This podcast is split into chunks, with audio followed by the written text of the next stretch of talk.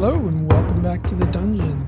I'm Matt, and unfortunately today we do not have Renee with us because she is sick. Uh, we were going to record this a little earlier, but I was also sick before this, and our daughter got us sick. Uh, don't worry, it's not COVID. We checked. Uh, it's just a run of the mill sore throat and you know cough, that kind of thing. Not very good for podcasting. So so you guys just have to listen to me, I guess, for a little bit. Talk. I should have had one of the other guests that I had on co-host with me, but that was earlier in the week, and unfortunately, I didn't think very far enough ahead. So, what is this show going to be about? Well, we've got the Anvil Souls. We've got games played for this week, which are actually kind of few and far between because I worked I worked at the county fair for High Tide for a couple of days, and that really wiped me out. And then afterwards, I was sick because that's what happens when you work at a fair. I'd like to talk a little bit about the airbrush because I had a guy ask me a question. You know, how do you how do I get into airbrushing? What do I what do you think I should get? What should I do? And I thought to myself, well, this would be a pretty good topic to just sort of talk about by myself. And Renee, we were going to talk about Khorne, the army, the strengths, the weaknesses, how to play with it, how to play against it. But I think we might wait until next podcast to talk about that. That way, Renee's actually on. So then I've got an interview with Alan and Mike about their narratives. And then I've got a narrative reading called Prisoners of the Gods. And then uh, for question debate time, I answered this question myself last night. What do you do about Gotrek? That's going to be our question for today. How do you how do you play with him? How do you play against him? Hope you guys enjoy the episode. I'll see you in the next segment.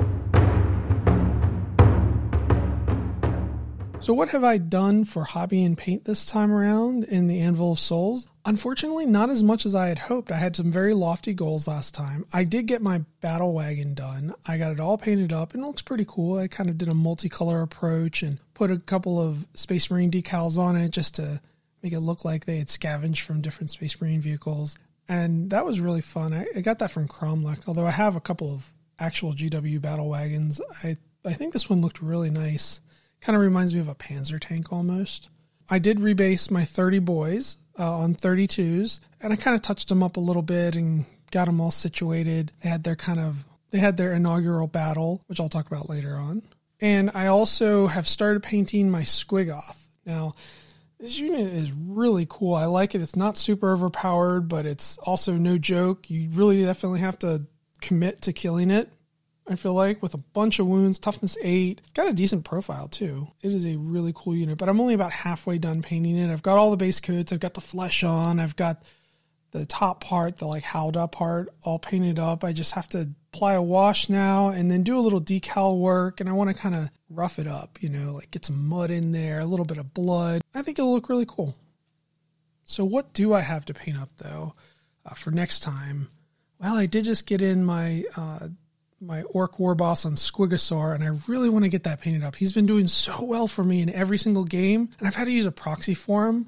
So I feel like he really does deserve his own sort of good paint job. I really want to get that put together and painted up. And I also got a kill rig because they look really cool. They're really good too. So I'll be putting that together and I may or may not be able to paint that up before the next time around because it's a really big model, but I'm interested in doing it. I can't wait. I think that'll look really cool and I still have to put together my Gorkanaut and paint it. So those are my three real hobby goals. As far as AOS goes, hmm, you know what I'm going to do? I'm going to pick a Khorne unit, a unit of Khorne in, in the army, and I'm going to finish it. Most of the Khorne units are tabletop standard, but they're not finished. You know what I mean? So I'm going to take a unit and I'm going to finish them. And that's that's my hobby goal for AOS next time. As far as the hobby tool segment, I, I feel like this time I'm going to talk about liquid gold, or that's what I call it. It's airbrush flow improver. I used to think, hey, you could use just water in your airbrush, and I went through that whole thing.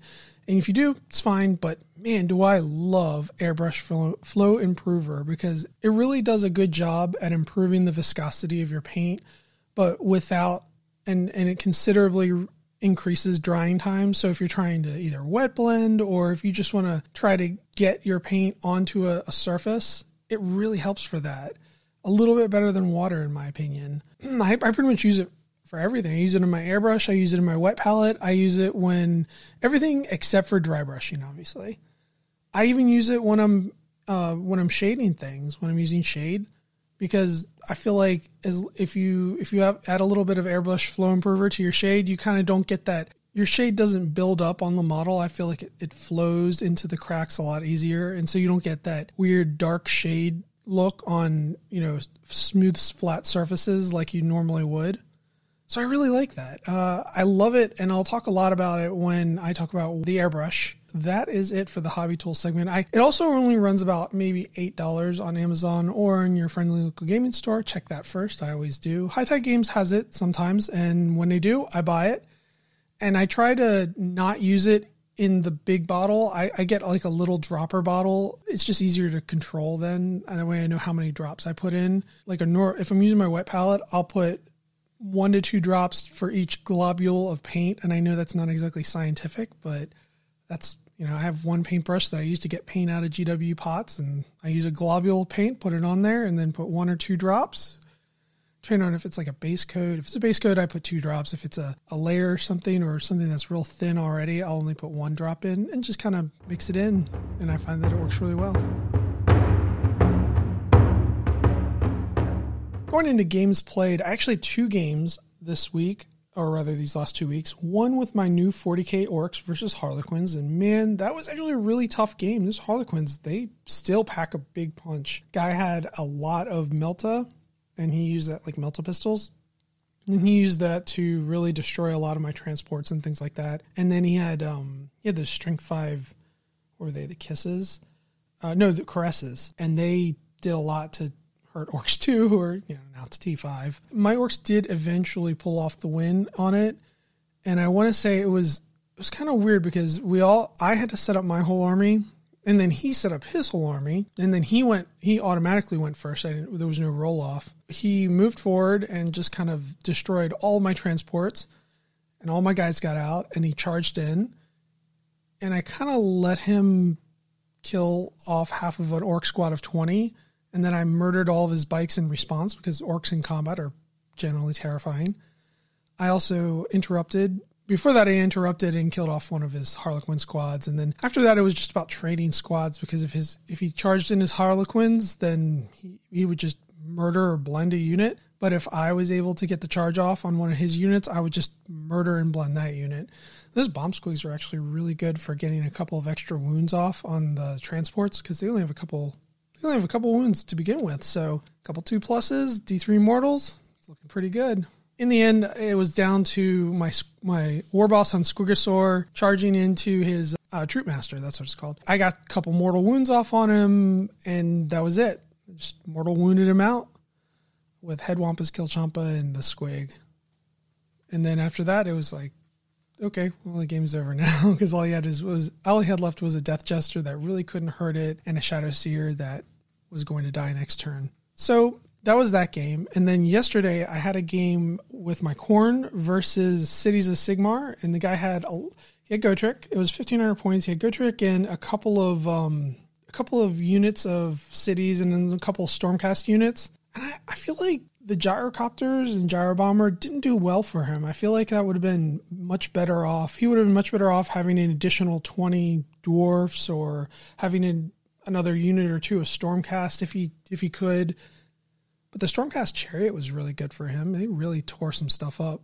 Even though it didn't get the charge, it still tore up my um my Khorne Warriors. And Khorne Warriors, I think they they ended up over two rounds of combat or three rounds of combat doing three wounds to the thing. I'd say use that chariot and it was it was okay though. I did eventually kill Gotrek because that was my one thing that I wanted to do for the game. I killed Gotrek. I'll kind of talk about how I did that later on because the, the question and answer for this segment is going to be how do you how do you kill the Gotrek essentially, or how do you deal with Gotrek, and then if you're playing him, how do you best use Gotrek? That was a good game. I ended up pulling out the win because eventually I did kill Gotrek, and I after a little bit he just had a couple of heroes left, and we were like, okay, great, good game. And actually, what was really cool about it was he didn't lose any of his any of the guys that died because you you roll on a two plus and if you roll ones they die. Well none of his guys died. And i thought it, maybe it was just because uh, Khorne was so excited and happy about the blender that he created in the middle with Gotrek that he was like oh, i don't care. You can get all those other guys off the field. Who cares?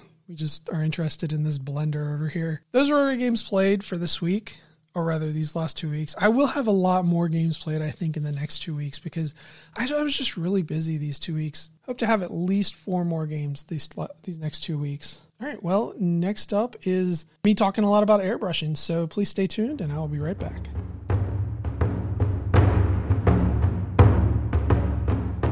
And I'm back, sort of talking about airbrushing. Now, first, I got my first airbrush in 2013, and I have ever since been very fond of using it. Actually, in the beginning, I was a little bit put off because I had to deal with a whole lot of different things with the airbrush, like clogs and, you know, crappy airbrushes. That sort of normal phase that you go through before you become comfortable with something. Here's what I I would say this is more like a lessons learned than a tutorial because you guys are just going to be able to learn from all of my mistakes. First thing I would definitely say is you could buy a cheap airbrush but I wouldn't suggest it.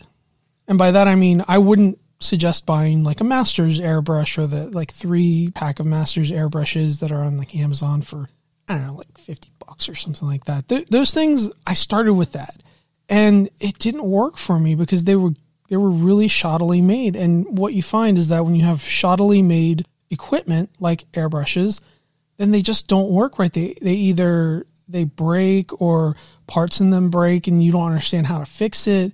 Sometimes the screws aren't threaded properly. Sometimes the even the the nozzle will have issues where it's not properly manufactured or tooled. I just had tons of problems with them. Here's what I would suggest. You can definitely cut it with a cheap compressor. I've been I used the first Masters compressor that I bought on Amazon for like 90 or 100 bucks for 6 years. The only reason why I replaced it was that the little feet that it came on dry rotted out for some reason. I don't know why. And it was starting to be noisy and loud. So I bought a new one and that's been working really fine after three years. I expect it to, you know, last probably another three years at least. As far as airbrushes go, I would say definitely don't get a cheap one. Start out with a good name. I like Iwata. I like them because I have two of them. They work really well for me after the cheap Masters brushes, I got an Iwata Neo. I got it at like Michael's or somewhere because I was like, oh, there's one for you know, 60 or $70 and it has to be better than the ones that I have. I was immediately happy, like so much happier. Right now on Amazon runs about $61. And if you get it at say Michael's or whatever craft store you go to, you probably get it with a little coupon or 10% or 15% off for probably about the same. I was really happy with it because it was tooled properly. The needle functioned properly. It wasn't bent or anything like that. Everything just worked better. One thing I would also say that we didn't learn until we had already gummed it all up is take apart your airbrush and put it back together just a couple of times while it's clean, straight out of the box that it comes in. Because when you're trying to take it apart and put it back together when it's funky and gummed up or you have a problem, you're frustrated and it's easier to already have that kind of understanding of where all the parts go. And I would say, unless you're really, really dedicated to cleaning this thing, try not to take the trigger out because the trigger in particular is very difficult to get back in. So just take it apart, put it back together, take it apart, put it back together. Also, another thing that I like to use is I, I played trumpet for a long time and I would always use valve oil with my trumpet. So I used that with my airbrush because it's pretty much the same type of metal. It's designed for use with a lot of wetness. So why not use trumpet valve oil rather than any other type when your trigger starts to stick? And you'll know that your trigger will start to stick because the, the spring inside will get something on it or get a little bit rusty or it'll just start to gum up. All you have to do is put a couple of drops of slide oil in and spray it back out and it'll work good as new. Usually now I do that almost once every two weeks or so and I still haven't gone through a whole bottle of slide oil. I usually use this stuff called Blue Juice, available for like, I don't know, five or six bucks at any music store or Amazon or wherever you might go. And then I'd like to say use Flow Improver. I didn't start with Flow Improver. I didn't understand why or how you use it. I wasn't really sure. I remember I would use water, but we would do a dumb thing where we would buy airbrush specific paints and then not water them down or do anything with them and try and spray them straight. And we would wonder why we were getting our airbrush gummed up. And a lot of it has to do, I think, with lubrication because if you put some flow improver inside of the airbrush before you put paint in, usually I'll, with GW paints, for instance, I'll put 10 to 12 drops of airbrush airbrush flow improver in and then I'll put two globules of paint, which just means I open up the thing, get a crappy brush out and get out two globules of paint and mix it in with the airbrush flow improver. And what I find is that when you put the airbrush flow improver in there first, it lubricates the needle so that way the paint doesn't stick there or it doesn't stick as easily. You want it to be about I know, milky, like skim milk. I like to spray a little bit on my hand. What I find is if you spray it on the palm of your hand and it runs down the palm of your hand, then it's too wet. If you spray it on the palm of your hand and it sticks and doesn't run at all, then that's pretty much perfect. I like to spray my hand a lot with airbrush. It, it's the easiest way of finding out whether or not something's good before I stick it on my model. Now, another thing that I didn't get initially, but I really wish I had, were couplers, like uh, quick uncouple and couple mechanisms. And my wife got it for me for my birthday one year. And, and it was the upgrade that I never knew I needed. That's, I don't know, it's maybe 15 bucks or something. With each quick decoupler, you get a little air mechanism that a little turn slide. It regulates the flow of air from the airbrush in what I like to use when I'm priming or when I'm doing some sort of like a base coat on a vehicle where I want a wide spray is about 20 psi or maybe a little less than that. And then when I'm doing a lot of like, not necessarily fine detail work, but when I'm spraying close up, I like to go almost all the way down to like 10 psi, just barely having it coming out. And I want to try to get the airbrush real close to the model and you'll know that if your PSI is too high because when you're spraying the model, the paint will just like, it'll spray onto the model and then you'll see it just get blasted away by the air. So that's kind of how you know whether or not you have too much air in coming out. But then for things like priming, you have to do it at almost 20 psi because that primer is really, really, it's just real thick. It's it's viscous. So if you don't, then it'll gum up your airbrush. Here's something that I didn't know also is that if you if you do get a clog, which you will in your airbrush, instead of taking all the paint out and and taking the airbrush apart and trying to get the whatever it is out, take off the first little front mechanism of the airbrush, unscrew it, where the needle is and then unscrew the needle, uh, the little thing that holds the needle in place, and then activate the air. So air is coming out of the airbrush. And then with your hand, pull the needle out and back in, out and back in, maybe like three or four times. See if you can't get that clog just to spray out at a nice high PSI. A lot of times it'll actually work as long as you're you know using the right correct formula. A lot of times like i said i when i use vallejo paints i i usually try to go one for one. So one drop of vallejo paint is one drop of airbrush flow improver and i put the airbrush flow improver in first every time. And then with gw like their their little pots i usually use two globules of paint to about 12 droplets of airbrush flow improver. So that's just kind of how i have found that works. I'm not really I'm not an expert, I'll tell you that much, but I love not having to worry about cleaning out my airbrush a whole lot from clogs and things like that. So definitely use Flow Improver. Any paints can be used. I always say that. Any paints can be used. You just have to see how much pigment is in the paint to determine how much Flow Improver to use. And over the years, I've determined this by trial and error pretty much. I try to see what what looks good on the model once I've sprayed it and what doesn't gum up the airbrush too much and kind of try to walk that fine line in between both of those. I'd say try what I've suggested for airbrush flow improver or water to paint and see if that works for you. And if it seems like it's still just a little bit too thin, then put in a little more paint. And if it's too thick, well, put in a little more airbrush flow improver and then mix it up. You can always put a little more of each in everybody asks me, they say, well, do you use it to prime? Do you use it to base coat? What do you use this airbrush for? I didn't prime because it took a long time. I didn't used to anyway. Now I do because I feel like it's a thinner coat and also it wastes less. So if you get tired of buying cans of spray paint, it might be easier to airbrush prime, or at least it's more cost effective to do so what I like to do before when I first started was I would I would just try base coating because that was easiest, right? You know, if you can base coat a space marine with whatever color it is, then bam, you're getting practice. You're figuring out where you know your hand-eye coordination, where the paint comes out, and how how long it is from the model to the nozzle, and that's a thing that you have to learn. And I would say when you're using primer, it's easy because you just hold it far back, maybe like six inches back. But when you're trying to base coat, you kind of want to go more along the lines of like four ish inches. And a lot of people, when they base coat, especially like a space marine, they're like, they just open that nozzle up and let as much, you know, as much come out as possible. And I'd say try not to do that. Try to pull the nozzle back only a little bit and, and try not to hit like their belt, the space marine's belt or their pauldrons or you know, anywhere that you don't want to hit. If you do, then it's fine. You can always just paint over it, and that's what everybody's going to do. But what this will do is it'll help you practice your control so that eventually you'll be able to paint something and highlight it while there are colors around it using a very low PSI, getting very close to the model, you know, using just like zenithal highlights and things like that.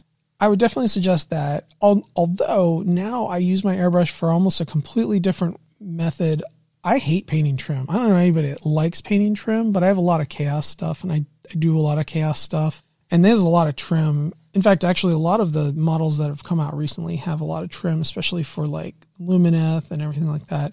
So, what I'll do is I'll paint the trim with the airbrush. I'll base coat the trim with the airbrush. I will use a zenithal highlight, which just means put the model down on the table and using the airbrush go over just the tops of it. So that way when you're looking down, you just, you see like a little bit brighter on the, whatever the trim is. And then I will paint in the large flat plates in between the trim with whatever color it is. Like, so if you're painting a Space Marines pauldron, you would airbrush the outer sides or the trim, and then you would physically paint the inside, which I find to be a lot easier because it's easier to stay in the lines. It's not as much, you don't have to like think about it as much. There aren't as many places for paint to not get into. Like on, on the trim, you have to go the inside, the outside, the underside. But for the large flat plate, it's just one large flat plate. If it's red, it's red. I would say don't also, don't use technical paints in your airbrush.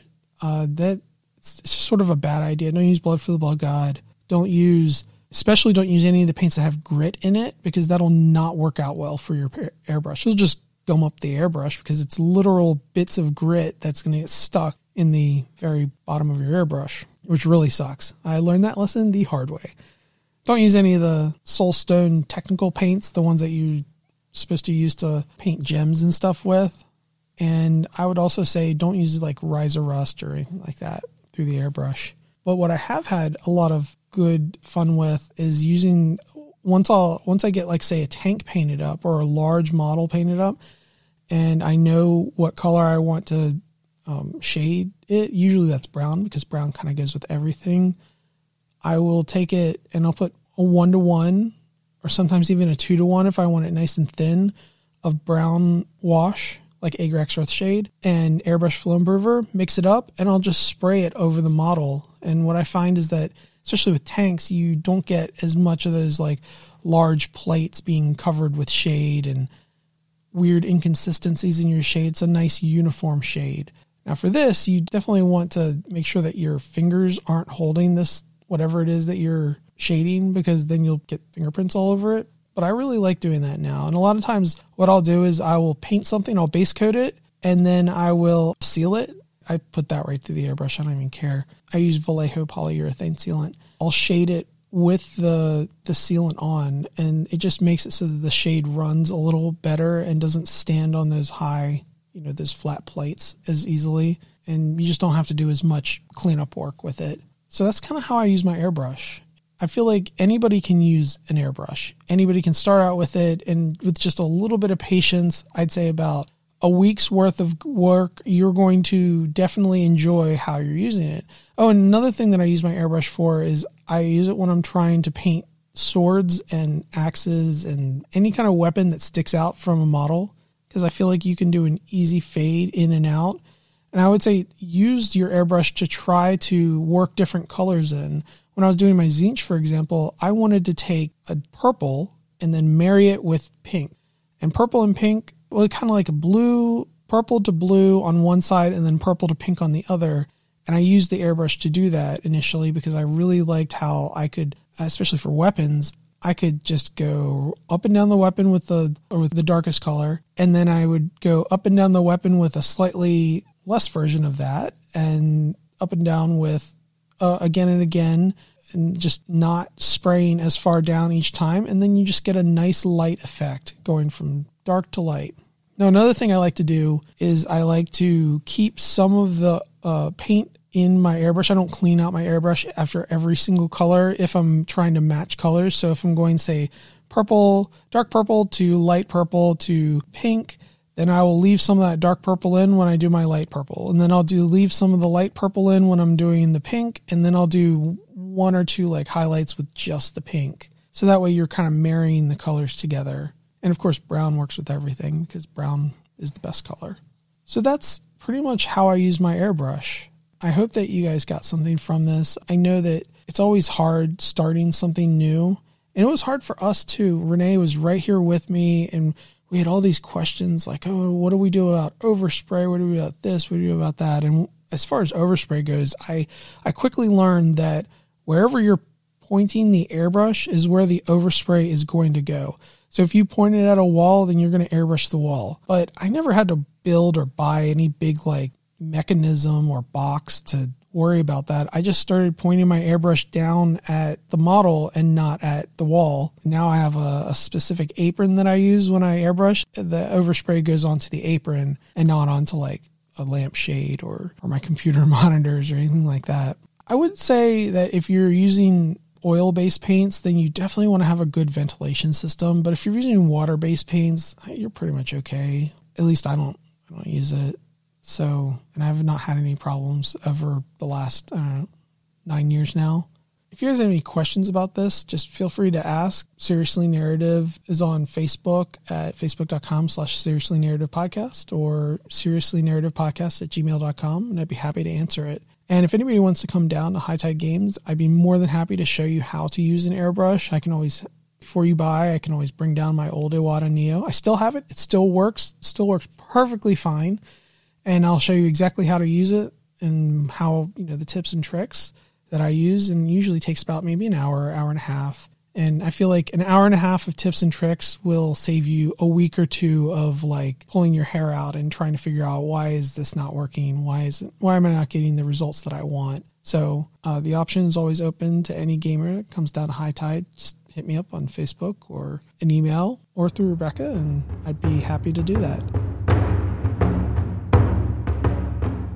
Hey, I'm here with Mike, and we are going to talk about narratives. Well, specifically his narratives, because you guys have heard my narrative by now, and you may have heard Alan's narrative. I don't know whether I'm going to put Alan before Mike or Mike before Alan. Thank you very much for the uh, great insight there. And is he anti Mike or am I anti Alan? You're anti Alan, and he's anti Mike. It's very simple. But it goes much deeper than just this, as yeah.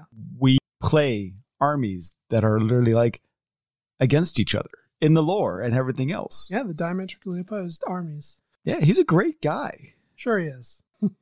okay, so let's get down to brass tacks here. Let's talk about your vampires because that's what you're interested in right now. Uh, Mike's been running some Soul Blight and he's come up with sort of an interesting story about his vampire. Why don't you go ahead and introduce him? What's his name? My vampire is Alexander Lethorn. He is my vampire lord who I have created up for this narrative. He was an originally a general of Nagash when Nagash came out into uh, the realm of light, Hysh. When Nagash came into the realm of Hysh, he was one of the generals that went with Nagash and was sent along his way to cause destruction, cause mayhem, burn cities, and earn more souls for Nagash. Was he a vampire at this time, or was he immortal? He was a vampire. Okay, so he was a, a soul blight vampire that Nagash took into the realm of Hysh with him intentionally. And he was like, was he punishing you for some reason? Well, at the time, Nagash had made the darkness everywhere. So he kind of blotted out all the light, thus allowing a vampire to go in and cause mayhem. I was just wondering because it seems like a lot of magic has to do with light, and I feel like bringing vampires with you is just it's just cruel, right? That's why Nagash is a giant clown with clown shoes on. Yes. And he's a, a jerk clown. to all vampires. You know, we used to rule, and then this giant undead guy came in and was like, hey, I control undead. Guess what you guys are? We kind of got hogtied and roped into his armies. Great, excellent. I love it. Nagash loves it. So, what are you doing now that Nagash is safely tucked away in his bed of spidery goodness? Oh, you mean since uh my boy Teclis uh helped him out and uh putting him down for a little while there? Yeah, well, he was a sleepy boy, and Teclis was like, "You really need to go and sleep off your hangover a little bit. You're getting a little drunk on power there, Nagash." And Nagash was like, "Yeah, you're right." And so now he's kind of in seclusion, gathering his power back up, reforming himself. What has happened since then? What what has your vampire felt since then? Currently, right now, there is a gigantic power struggle, and with Nagash out of the picture, there is more or less this power vacuum right now, and it's kind of between Mannfred and Neferata. And Mannfred specifically said, "Hey, I'm gonna go invade her now. There's nothing stopping me." Yeah, that's true. At the moment, my vampire lord's kind of just sitting back, gaining power, getting a larger army, gaining artifacts from other fallen heroes, and he's not quite sure which of the two he's going to cast his lot with yet. Or he may wait until they destroy each other and then come in and pick up the remains and go, now I'm here. Let me get this straight, and I'm just making sure that everybody knows this. Your vampire is from the Vyrkos bloodline, right? Yes, my vampire lord is, part, is with the Vyrkos bloodline. Okay, great. Excellent. So, how would your goals, or rather your vampire's goals, align with the Great Necromancer's goals at the moment? Great Necromancer being Nagash. Nagash, yeah. That is one of his like nicknames. So one way that my guy would, my vampire lord would fit in with Nagash is it's challenging because the Great Necromancer's doesn't really share his plans with anybody. He just kind of does his thing until the Skaven kind of come in and ruin everything for him like they always do. I love it. It's not hard to think about it and look down at the ground every so often before the rats come in and chew a hole through your giant pyramid of death. You know, you would assume that, but my Dome of Bone has had particular troubles with rats. That's one of the things that my Ossiarch Bone Reapers and their mortals have had all kinds of trouble with Skaven. They just live underneath of their city of bone who knew that rats like to chew on bones. Let me ask you then, how do your goals not align with Nagash's? I know you said that there's a power vacuum and you're looking to fill it, but right now Nagash appears to have said, Archaon, I hate you and I'm coming after you. Ah, Sigmar, you're a traitor. I'm coming after you too eventually. And you over there, Teclis, I hate you even more and I'm going to come after you especially. What do you think of those goals? So those goals are great and awesome for Nagash but as just a basic vampire, I am not stepping into the ring with people like Teclis and Sigmar and Archaon because I'm sorry, I'm a vampire lord. I don't mess with gods too much. I so, completely understand. So one of the things that my vampire lord is doing is he is not working to restore power to Nagash. Yeah, I can understand that. Where is he from? Where where did he come from? He's from the Roma Shyish. He's actually from one of the lost cities that were there. Ooh. Was he let me ask you, I also noticed that your zombies have some particularly bright colors on them. Where where did they come from? My zombies are actually all nobles. So one of the things my vampire lord does is when he defeats a city or a town, anybody who is a high ranking member of this society becomes a zombie. Ah, like a reverse noblesse oblige. Of course. And also, they're usually the best kept. Oh, yeah. They're pristinely kept, of course. So they're one of the easiest ones to just throw at an enemy. And they're bright, colorful things, so they tend to attract the attention of uh, the enemy. Nice, nice. I love it. I love it. Let me ask you, why does he feel why does he feel compelled to spurn these nobles in death? Why does he feel compelled to make them the lowest of their army? Was there something that happened in its background or in your vampire's lore that just says, hey, I hate nobles for this particular reason? There absolutely is. And that was when he was a human. He was a soldier on the battlefield. During one of the fights he was in, an enemy an enemy general and his bodyguards started attacking his unit.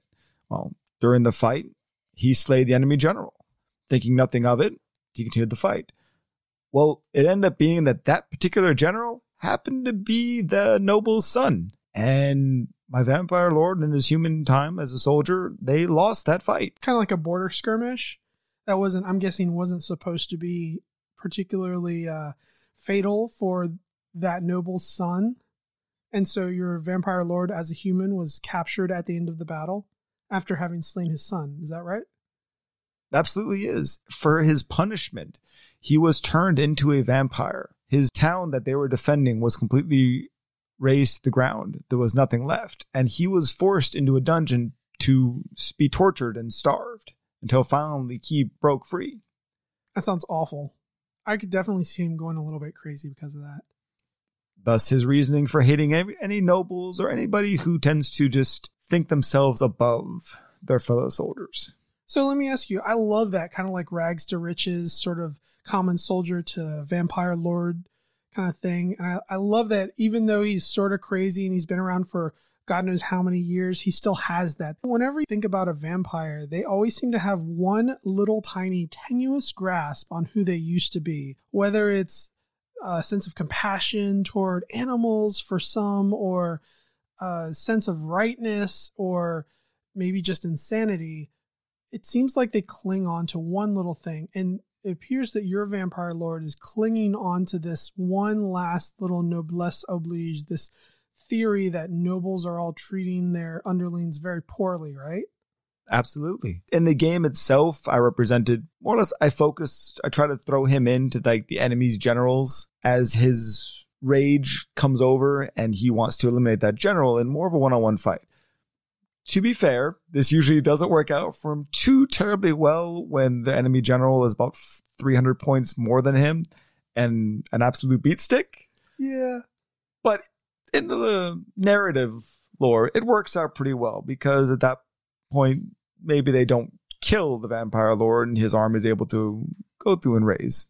Yeah, you've had actually really good luck with this army. Well, I shouldn't say luck. You've actually provided great insight and skill to this army. I believe you've only lost maybe one or two times with the the army in its entirety, and I think you've played what now six or seven games. I think it's about six games so far that I play with them, and yeah, there's only been uh, twice that I've lost with it. For coming in, for this my first army for AOS 3.0. This has been a very powerful army, and I've been very impressed with how it works on the table and a lot of the rules for it. It synergizes very well with itself. It definitely does. It definitely does. I was going to ask, does your general have any significant weaknesses and like how do you portray that on the tabletop? But you kind of just answer that question with your vampire just jumping into the fray, being overcome by feelings of bloodlust and maybe feelings of rage. They aren't treating their common soldiers right. I need to go kill them. But let me ask you, does your army or your general have any significant strengths that you like to uh, use on the tabletop? Well, one of the, the good strengths the general that I'd like to say I have with this one here is uh, his efficient use of nobles being zombies. Efficient use of nobles. That's hilarious. Okay, go on. Continue. Continue. Zombies themselves on the table are, uh, well, as everybody should know very now, they're a very powerful unit. They're very good. Very fragile, but very good. He likes to take those and move them in a nice big group directly up at the enemy and just go, you have to deal with it. Yeah, and you really do. And while the enemy army is focusing on that, his abilities to fly and be able to move quickly are, are a nice thing to be able to move around those target units and get to where he needs to get to. Now I noticed that you have some Graveguard in your army. How do you like those? Have them have they been performing particularly well for you? The Graveguard actually do an amazing job. I believe they hit well above their point cost and what they do, especially when using the two-handed weapons with them. They're an absolute fun unit to run, a powerful unit. They're a great standing ability where they can just stay on the stay on the table, giving them a slight bonus to their saves, to their hits abilities. And as I said, with their being able to punch above their weight class, I can almost toss them into any unit, knowing that I'm pretty much guaranteed to wipe that unit off the table in their turn. Yeah, that's they're really good. Now, let me ask you, what is your favorite non-hero unit on the tabletop in this army? It doesn't have to necessarily be a power play, like what works best for you, but what do you have the most fun with that unit? I absolutely had the most fun playing my zombies. Yeah. Just the fact that I can talk them up so much about what they do and the abilities they have. And I just watch my opponent going, I want to stay away from that unit and literally watching them pull back units that would slaughter through them just because there's so much fear now of they're going to murder it. Oh yeah, I remember one of Mike's first opponents was a guy who ran Gotrek in a thousand points, and man, that was a hard army to beat. And you psyched him out, didn't you, with those zombies?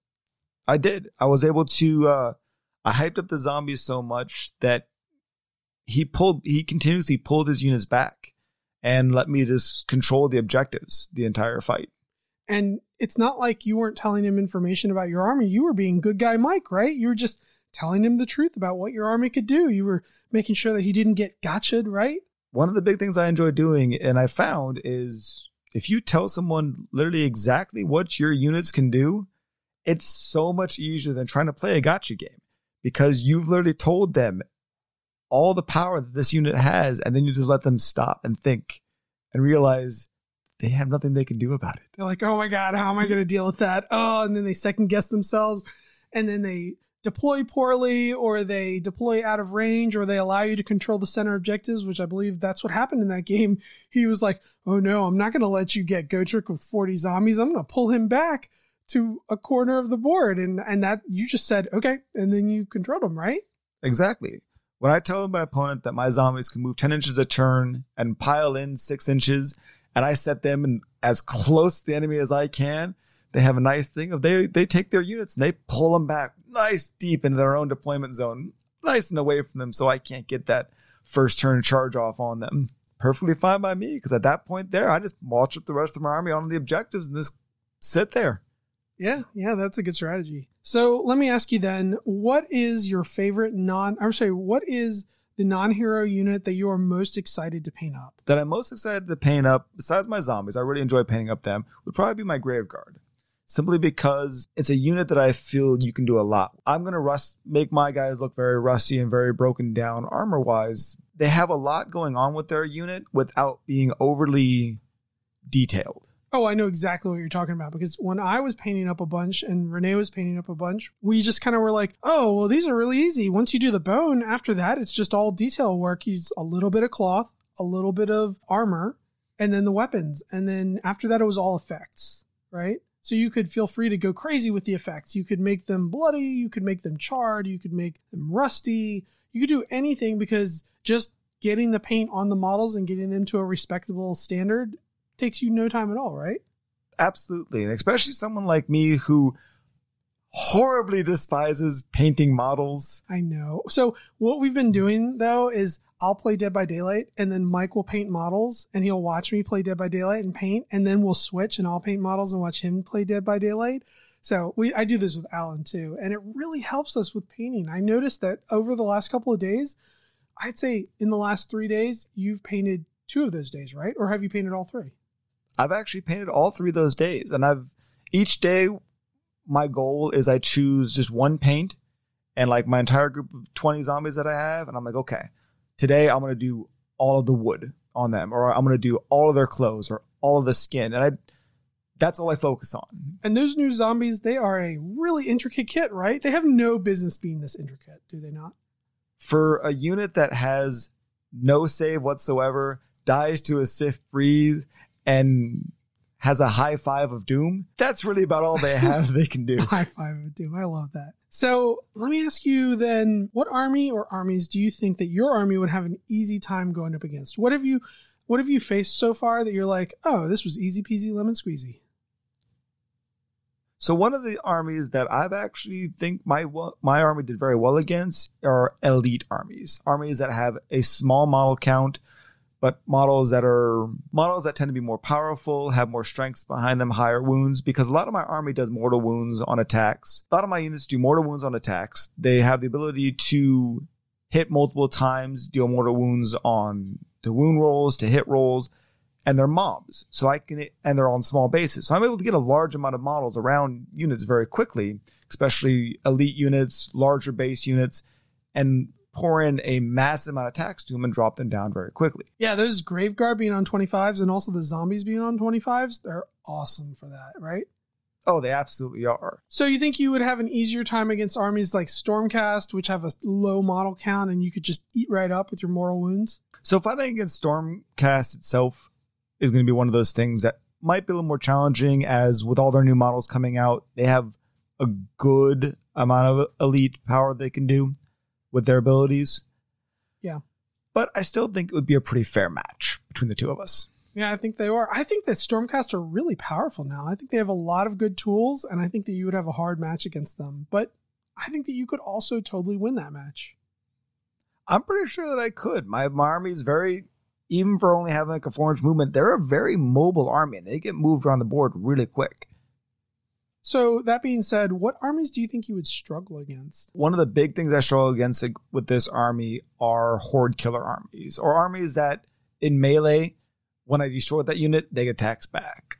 Your Khorne units Yeah, are one of those uh, big ones that I tend to have a struggle against because I have little to no shooting in my army and I have to get into melee with you. So even if I get the first turn off and I slaughter that unit down, I'm like, yeah, those attacks that come back tend to knock out a good third to half of that unit. Yeah, it really is a, kind of a losing equation when your guys have no armor. And I, I think I think in the very first battle that we had, you set up your zombies first and foremost, like square in the center, and you were like, haha, zombies are right here. What are you gonna do? And I was like, oh, I'm just gonna put like Khorne warriors of Khorne right right across from them. Come at me, bro. And you either had the option of coming at me and me counterattacking you when I died, or you could wait for me to come to you, and that would be even worse because I'd just charge you. Absolutely. And it was it was a good learning game. It taught me a lot about how to play this army. It was one of the first fights I actually did with the army. I think you were my second or third fight I did with this army. Yeah, I think it was the third. But it was it taught me a lot on how to do this army because absolutely like I threw these zombies out. I'm like, all right, he's gonna have to look at this and go, all right, what am I gonna deal with it? And you just like you tossed a unit up against me like, meh. Yeah, if that unit dies, I get a blood point. Thanks, And- man. That right there caused me so much dilemma with that because it, it literally it tied up my zombies. Like I couldn't use them for how I needed to use them, which was to be a screen, to be a wall, to be able to push against you when you could just move guys into it and beat them down. Yeah, and not only that, but I put a unit behind him, and I put a Bloodsecrator just enough, just in range enough, so that way Mike would have to choose. He he was able to get to the Bloodsecrator with like I don't know, maybe eight zombies or so. So he was thinking to himself, "Oh, do I do I split my attacks?" And eventually, you succumb to that that dark temptress of splitting your attacks. And I think that it really didn't work out well for you because you didn't even kill all the Khorne warriors in one go, right? No, I don't think I actually wiped any of your units out if I think correct. Uh, well, I may have gotten No, like you got one- a couple of them, but you definitely didn't. You didn't wipe that unit at once, which you needed to do, and you didn't wipe out the Bloodsecrator because you were only able to get eight zombies into them. So hopefully, I was hoping to teach you one lesson with that. Well, actually, two lessons. First lesson being don't put your zombies down first, and you have never put your zombies down first since, right? I have not. They're one of my last units that go down the table. It's always that fear of I see the opponent where I'm setting up everything and they're like, all right, cool. I think I got this. And then all of a sudden, 40 zombies go down in a spot where they didn't want them. And they're just like, oh no. Yeah, that's good. And then I, I hopefully I taught you the second thing, which is never ever split your attacks. Even if you have a, a, a unit that is on one wound or two wounds, and you have a billion attacks coming up against them, and you're like, well, I could maybe put six or eight attacks into some other unit. If you need that unit to die, you need to kill that unit immediately. Like those Khorne warriors, they either they needed to die or the Bloodsecrator needed to die. But both of them half dying was a really poor alternative, right? Oh, absolutely. Because you got attacks back, which meant you got more attacks that came into me. Because even when I returned my attacks back on you and almost finished off that unit, your guys still died and got more attacks back in. And by that point there, I only had like 10 zombies left. That really wasn't enough to really do much of anything at all. No, I think what I did after that was I charged in some like I think I charged in some Wrathmongers. Yeah, the guys Mike is this is great radio. Mike is making this like this like Uga Chaka movement over there. Yeah, those Wrathmongers got him. Let me ask you then, if you had to choose one unit from another army to be in your army, like as either an ally or just in your army normally, what would it be? This question made me really think about what is this army missing? And what I came to was I have, as I stated before, I have no range really with this unit. A good cannon unit that was able to have good range, pump out some mortal wounds would be nice. Or I would love to have the new Kruleboyz crossbowmen with their damage output that they can do. A unit like that to be able to back up that I could put behind zombies or put behind my grave guard that could be a screen to help shoot while they engage, I think would actually work really well with this army. Yeah, like uh, in, when we were playing Total War and we had those deck droppers that were just or deck gunners that were just behind the units that were screening. Remember those? And they would just shoot and shoot and shoot and shoot. Absolutely. They did an amazing job with that with that. And it was a great thing too because we could split up and I control them while you control the melee part of the army and playing the game we would go through and we would beat every army that came at us. Yeah, it was awesome. Mike and I played a bunch of Total War Warhammer 2 together and I, I actually really want to play a little bit more. We're definitely going to have to get get in on that again. And when Total War Warhammer 3 comes out, oh, we're definitely going to play it. I'm definitely looking forward to when Total Warhammer 3 comes out. I loved playing with you. That was that was really awesome. So you're saying that you want another shooting unit? I would like a shooting unit. Period.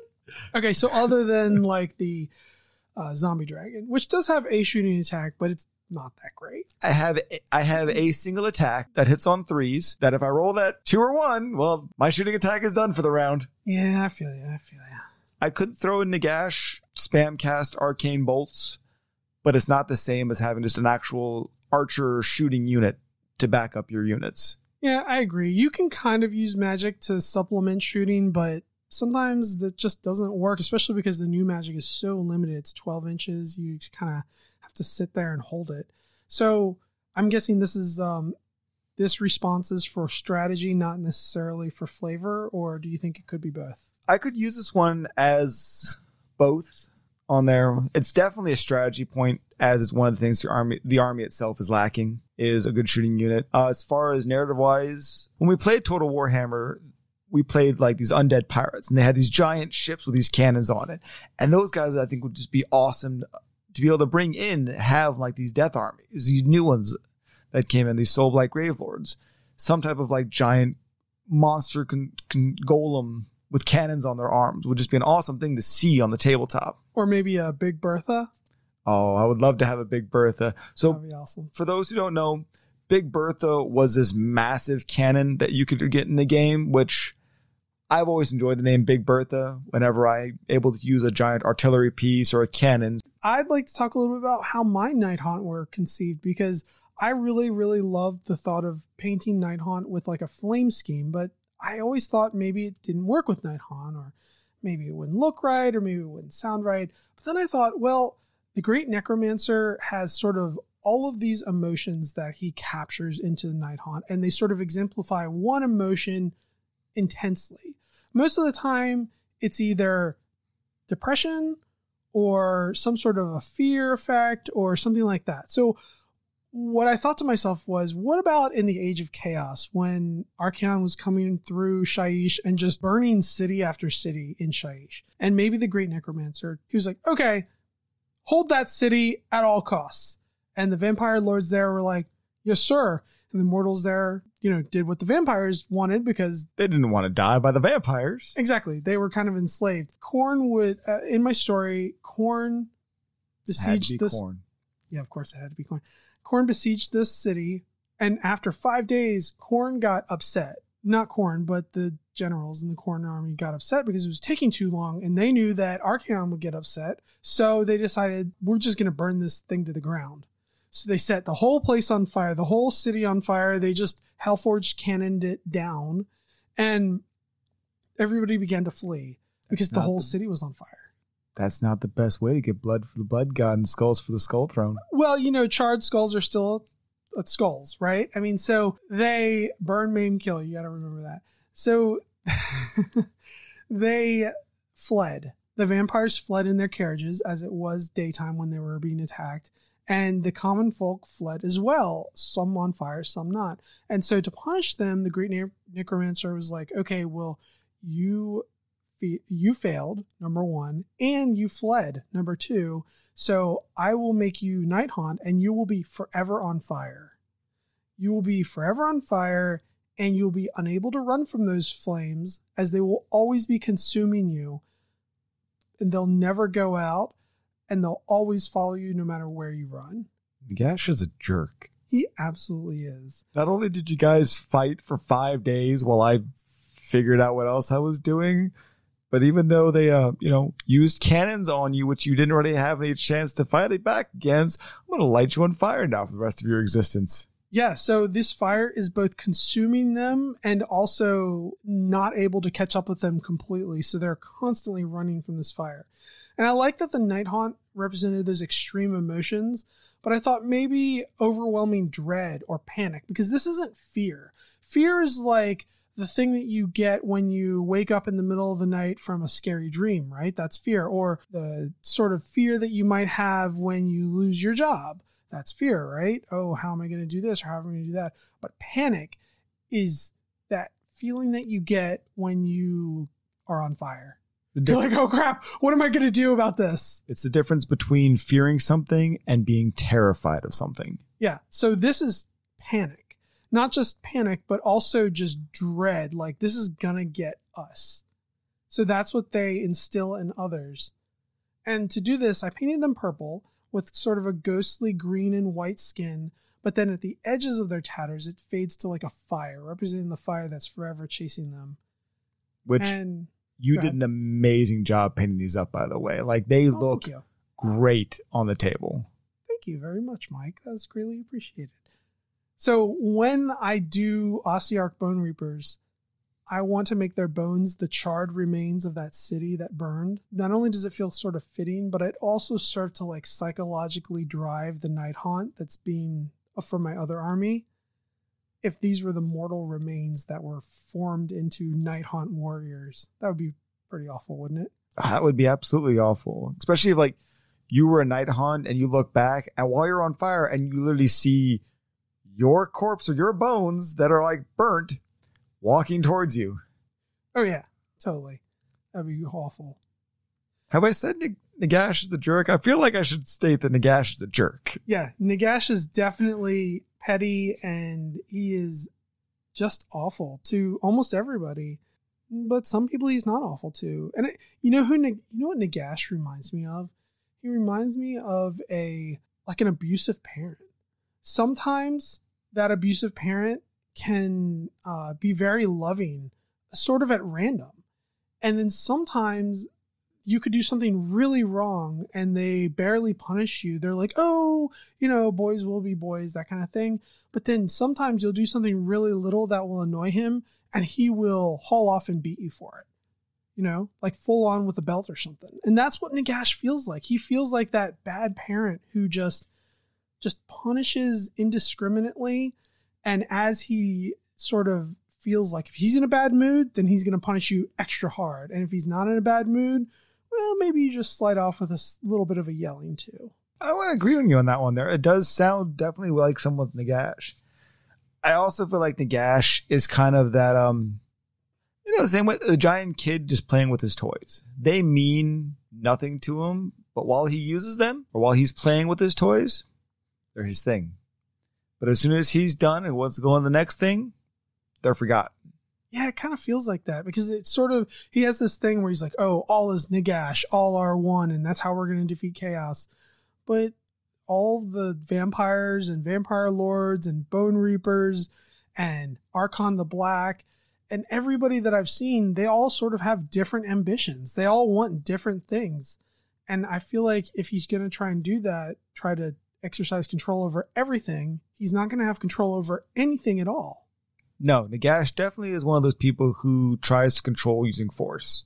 And if he can't control you using force, then he'd rather just destroy you and then just rebring you back under his own power. Yeah, and it feels like he always tries to use a stick. It's always the stick with Nagash. Or if it is the cheese, then he's like, you're force feeding the cheese down your throat. And you're like, ah, oh, too much cheese. No, Nagash. No, please, I'm choking on the cheese. And he's like, you'll take the cheese because uh, you love it.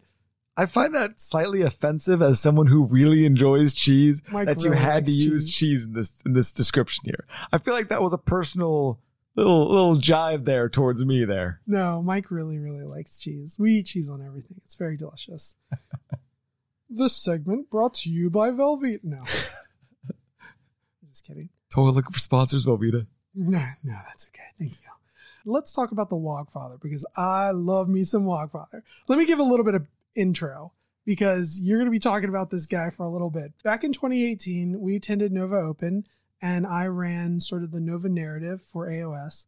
and Mike was kind enough to buy a ticket and come. And he brought this character known as the Wogfather.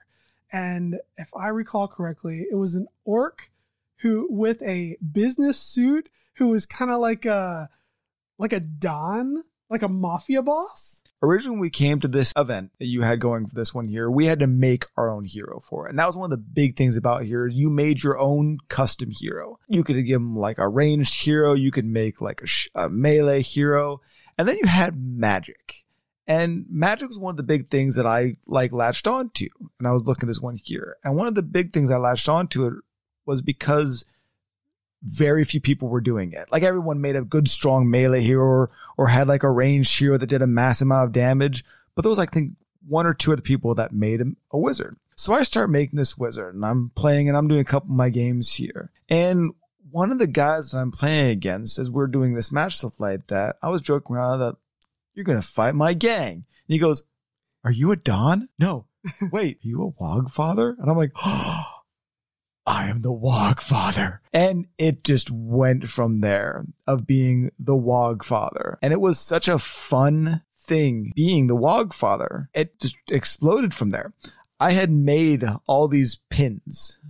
He's actually holding his hands up in a little heart shape near his heart because that's great radio. I just I want to let you know this. He's he's got this little heart shaped pin pinned mm. to his oh it's so funny. Yeah he did make he made tons of pins and he would he would hand them out and say join the Wog father. The pins said i want it was the uncle sam but it was an orc and he was pointing and he was like i want you for the biggest wog. And i would give them out to people and i was like you want to join the biggest wog? I was like i know you do. Or do you want to join the wog father?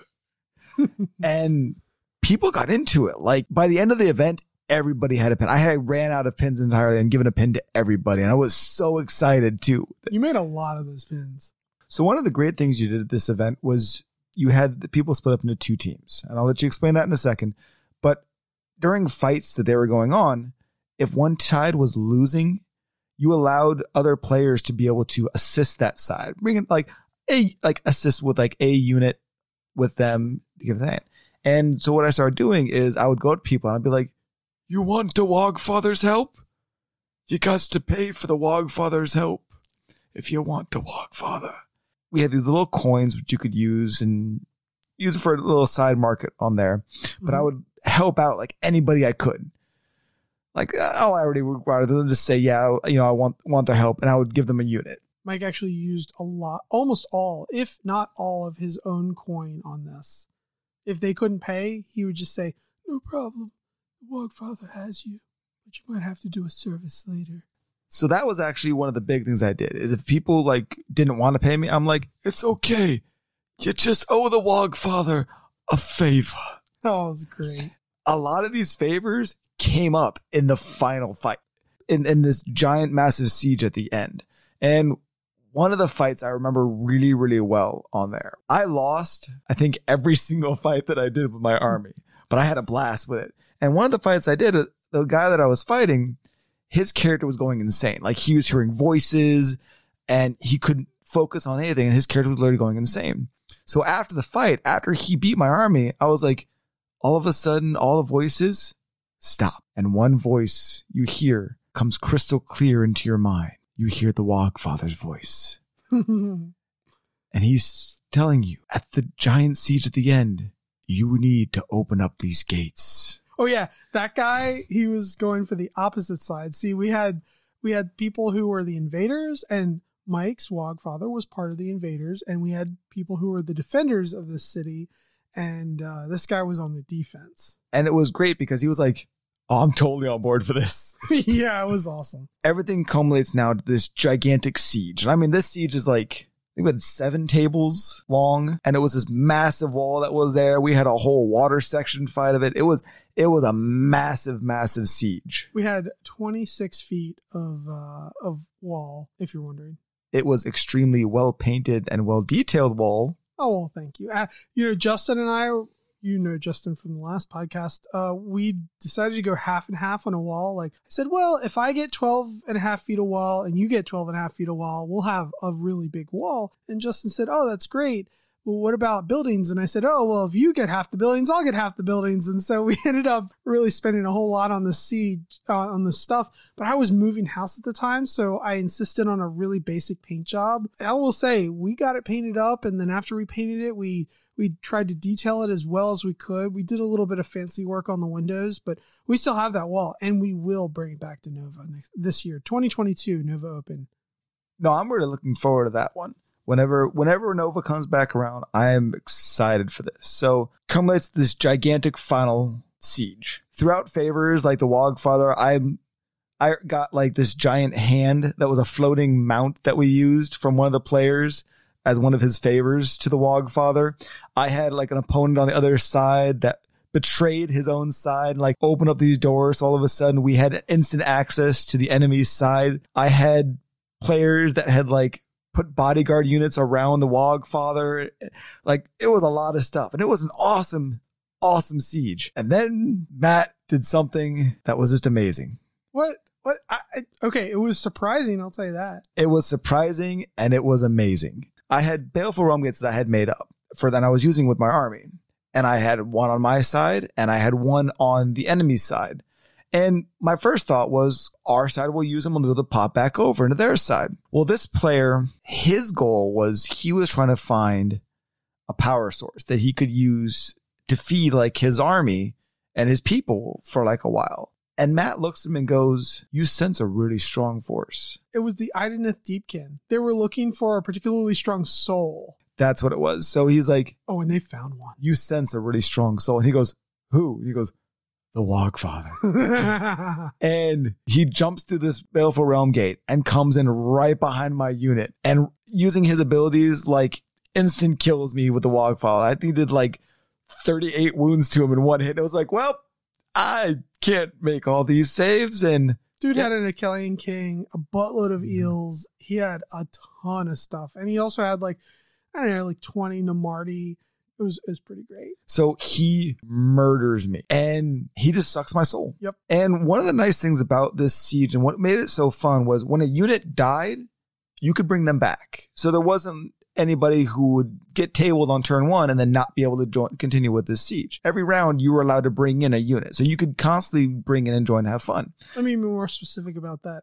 What I wanted was I feel like when you're playing in a big siege or when you're playing in an apocalypse battle, it always sucks when your whatever it is, Titan, your Warlord Titan, your your Archaon, your Nagash, when they get blown off the table turn one because your opponents don't want to deal with it, it's unfun. You don't get to play with your toys. And so I said, yes, every single player in this battle can bring back one unit per turn for free and they just come in as though they were like at the beginning of the command phase so they could still use their magic they could still use everything else like that they didn't even have to bring them back during the reinforcements phase you know it, it culminated in, oh i've got Alarielle and you killed her i'll just bring her back i mean you they got the they get points for killing enemy units so it's not like it's bad that they kill them and if they kill uh, unique units they would get two points so yeah, go ahead and target that Archaon. Go ahead and target that Alarielle. It'll get you two points.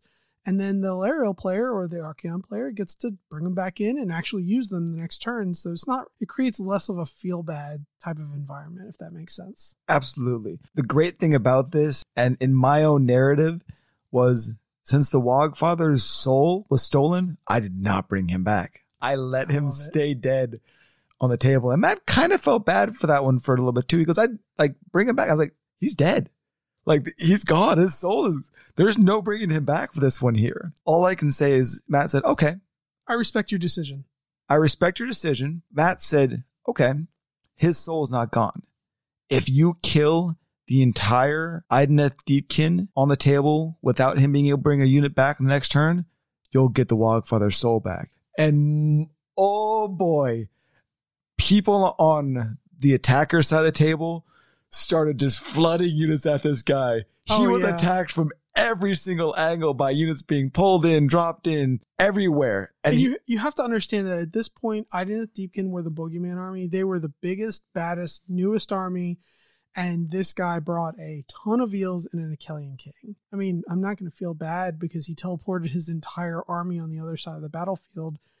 What did he think was going to happen? I'll give him credit. He fought off for the full five rounds, stuff like that. He fought off people. I mean, he would lose units, but we, we couldn't kill off everything in one turn. and quite. he got away with the Wogfather's soul. And at the accumulation of the battle, the attackers, we lost the fight. Defenders actually accumulated, I think, three more points than like the attack. It was a very, very, very, Very close. close. game. real close. And at the end of it, I looked at the person. I was like, just so you know, you hear some voices coming out that their soul.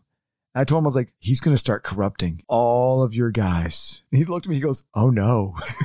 yeah, that Idoneth player was particularly happy with the outcome because uh, he knew that he had a very powerful army, and he knew that you know everybody else not ganging up on him, but rightfully so targeting him for what he did. He knew he was going to be a target for this.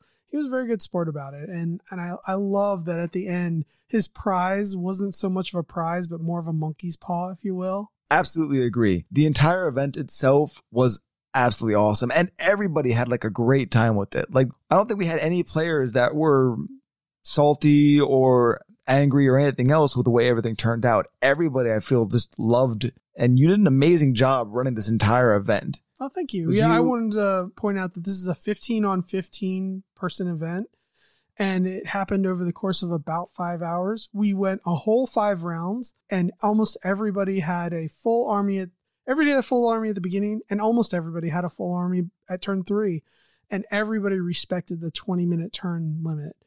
We had dice down at 20 minutes and I had a couple of players that were that would go back and forth and just watch to make sure like oh you need to shoot somebody no problem we'll watch we would ask who the player was and we'd say okay you need to make some saves over here and I, it was great everybody respected the term limits the 20 minute term limits and I think everybody had a good time. I don't think anybody at the end of 20 minutes was still saying, well, my opponent isn't rolling fast enough for me or anything like nobody slow played and everybody had a really good time.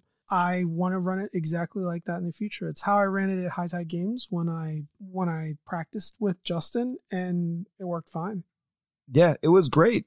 And as you said, if one player was rolling on our side and we just need someone like one, any of the players next to you could look over and watch the rolls and see. And then we would just, you need to make six armor saves and two mortal wound saves. Everything rolled. It was like clockwork. It was Yeah, it amazing really how well. how well everything worked together for that many people on a table and being that surprised. crowded next to each other. It was smooth and it was nice. I'll give you a little bit of background for this. So in Games Day 1998, we went to um well, we went to Games Day in Baltimore. As a kid, I went as maybe like a 17 year old, and I thought that one of the best events, the thing that shaped my adolescent childhood as far as Warhammer goes, was an event where they had a great siege. And I guess it was maybe five players versus five players. And I was playing some Skaven and there were a bunch of other players. It was great. It was something that I remembered for a long time and I always wanted to recreate it. I wanted a wall.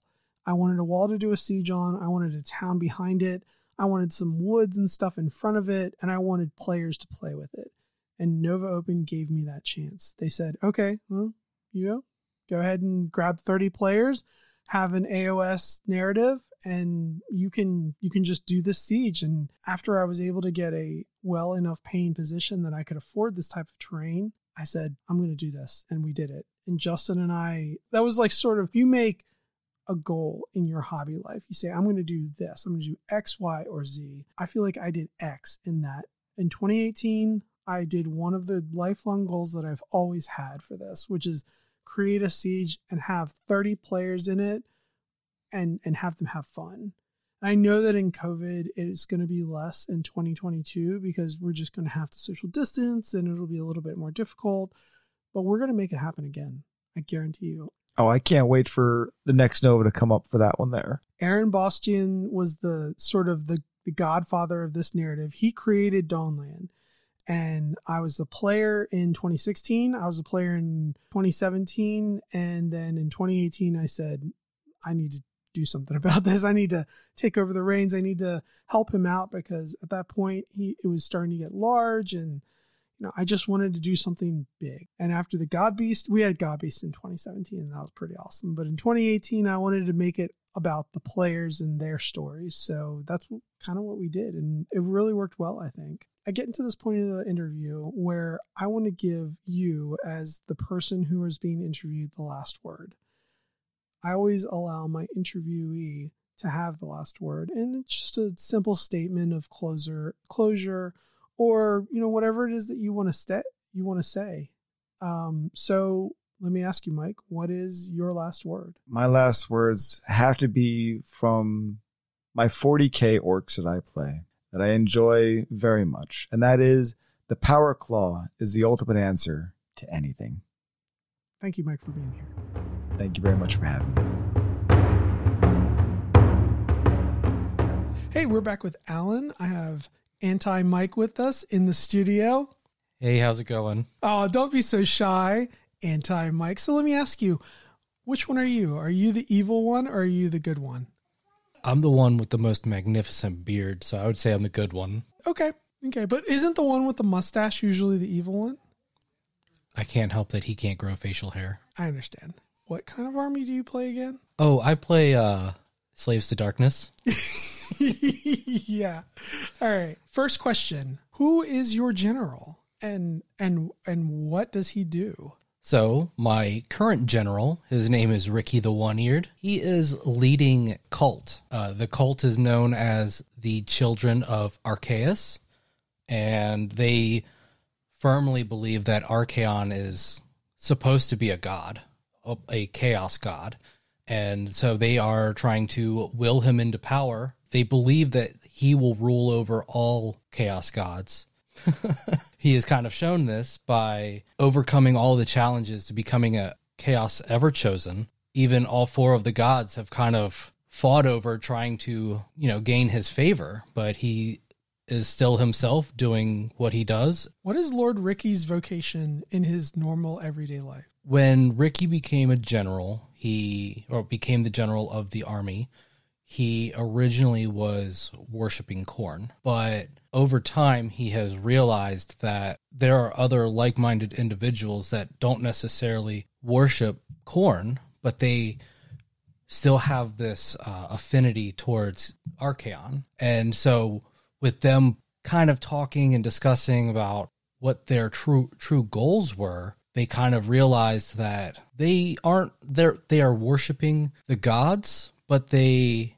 ultimately want Archaon to rule over those gods and kind of unite all the gods. Now, something happened in a game very recently that would that would very heavily influence your army from maybe spurning the gods. What, what happened there? In their most recent battle, they fought against a horde of Skaven, and apparently the Skaven didn't like this uh, meeting of of this cult. Lord Ricky decided to fight a Vermin Lord head on Mano a mano? and eviscerated it when he looked up to the skies to, you know, try to receive some kind of blessing. He was snubbed by the gods. How dare they? I mean, he tried his best, right? He did not take any damage. He did not fail in at all whatsoever, right? Correct. And yet they still spurned him. Would Archaon have spurned him? I don't think so. I think uh, Archaon would have probably given him more soldiers or given him a higher status than just Lord. Yeah, because Archaon respects when a job gets done, right? Correct.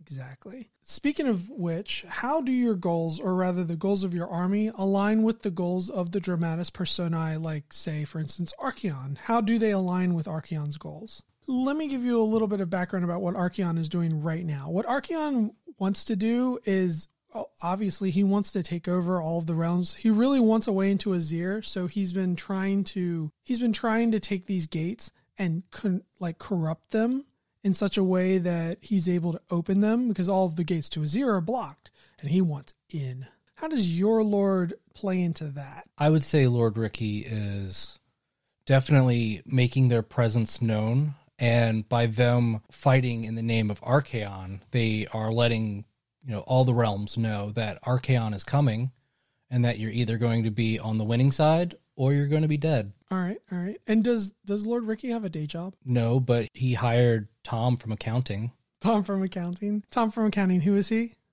Uh, he is a exalted hero that originally was worshiping Slaanesh. So let me ask you, where was where is Tom from accounting from? Like, what do you have a city or a realm? No, I I don't I don't really have a specific city. If we're going based off of what like our our narrative, I would say that he's definitely he's definitely from Brim's castle. Okay. Brim is uh my one of my other lords. He also worships Khorne. And uh, I think you also have one more lord, isn't it? A uh, monstrosity. It is an ogroid. That's so yeah, and his and his his name is uh is Bubbles. the reason that he has that name is because when they found him, he was sitting in a pool of blood, blowing bubbles. oh yeah, that sounds about right. The god that he worshipped before was Nurgle. Well, that's awful nice of him. I mean, I'm sure sitting in a pool of blood, blowing bubbles. He sounds like just a stand-up cow. Yeah, right? He sounds like a stand-up ogroid. Now that you know sort of what Archaon's goals are, how would you say that your army's goals might clash with his? Well, they want more people to follow Archaon. so they might be less inclined to completely wiping out a city, whereas Archaon might, you know, give the thumbs down and drop the hammer. But I think that they might be more inclined to letting more people join join in. So, I, if I'm reading this right, you're more inclined to be the slaves part of Slaves to Darkness. Yes.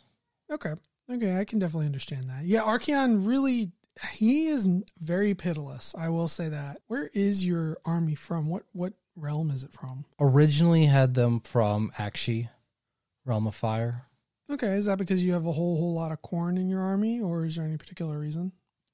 I would say yeah. They it originally started off where I was going the route of Khorne, but then I realized that you know there's so much benefit to having at least you know one hero of every chaos god. They bring their own flavors to the army, and you could definitely see that in each battle. Uh, Like when you don't put yourself into like a, a narrow hallway, you you know you can start doing some really cool stuff especially with uh especially with some of the smaller units for example you know like the marauders getting exploding sixes Yeah, that's pretty nasty. also getting to be able to run and charge Ooh, run and for- charge is so good. makes for a very good uh turn one i might be able to wipe out a unit before they get to do anything Yeah, especially if for some reason you don't get your teleport spell off, you're still able to use them in a way that they were pretty much intended, right? Yeah well ABC. I actually use I, I don't teleport them anymore because more often than not they Really? are already going to make a charge into something that I want to kill. With them being able to cut down anything that has a, a six plus armor save, like on turn one, and I have literally throw in dozens of dice, I will typically put a unit of warriors on an objective somewhere, or at least take some part of the middle ground to really put a roadblock in front of the enemy units. And those warriors, now I know in 2.0 they were a little bit lackluster. In 3.0, what are your what, what do you think of those warriors now? I am a big fan of the Warriors. I have not used them to take objectives, push an enemy unit off the objective, but I have noticed that when you put a unit of 10 Warriors on an objective, it doesn't matter what's hitting them, they aren't moving for at least three combats. Yeah, they're pretty terrible. I mean, they get that 5 plus against mortals and They have a four plus armor save. Uh, if you keep them with the the Chaos Sorcerer, they will have a three plus armor save. ooh yeah, that plus 1. Yep, and they get uh, I forget what gives them the reroll ones. I think it's the Slaanesh Lord aura ability, or not. not I'm sorry, not Slash, the uh, the Tzeentch aura ability. So having reroll of ones is really good. Yeah, definitely. That being said, does your general or its army, do you think, have any significant strengths in this edition? I know we just covered Chaos Warriors, but I do believe there is a second sort of unit that you've been using recently that you didn't really use in 2.0, but in 3.0 you've been really, really using well. Oh, the Chosen, yeah. Oh, I mean, both both those units have been definitely worth their weight in points. The Chosen, how they delete units, is the best way to put it. Yeah, they're pretty nasty. And what about that Soul Grinder? So the Soul Grinder has been a champ. He's been a distra- distraction Carnifex. If the an, an enemy unit is uh, magic or shooting heavy, they try to focus it down on turn one, but then they realize, oh, it's got 16 wounds. It doesn't matter if I try to mortal wound it to death. I, I 16 wounds is a lot to chew through. Yeah, it is. And it's not super strong, but it looks particularly powerful. And people think to themselves, oh my God, I got to get this thing down before it gets into my units. But If they ignore it, it will it will do some terrible things to them. definitely. The uh the cannon and its bom- the bombardment spit The or phlegm bombardment. Yeah, that like just shooting those things at people, like people don't expect to just randomly take three wounds. Yeah, I will agree with that. Especially if you're you know targeting some poor six wound or five wound hero, and all of a sudden they take three wounds, and it kind of clenches them up, right? Yeah, and and its melee profile isn't terrible. Like it, most of the things that you want to hit, they aren't affected by its brackets. Yeah, that's definitely for sure. That thing is strong. What have you seen that your army has that are there any significant weaknesses that your army has that you've seen on the tabletop or that you've purposely put into play? I don't think that the army has any major weaknesses. I will say that I struggled in the beginning, but I don't know if that was just because I was playing a new army for the first time in a while. Like I I was playing Flesh Eater Court for a very long time and I did have the Slaanesh Demons army and I I played with this army but not a whole lot. But with 3.0 trying to get it get used to the new A getting used to the new rules and B trying to understand them from a general perspective and, instead of being just one specific god. I I definitely think that they have a lot of strengths. It it allows you to really pick your play style and each play style has its own set of weaknesses, but as a whole, I think the army has very few.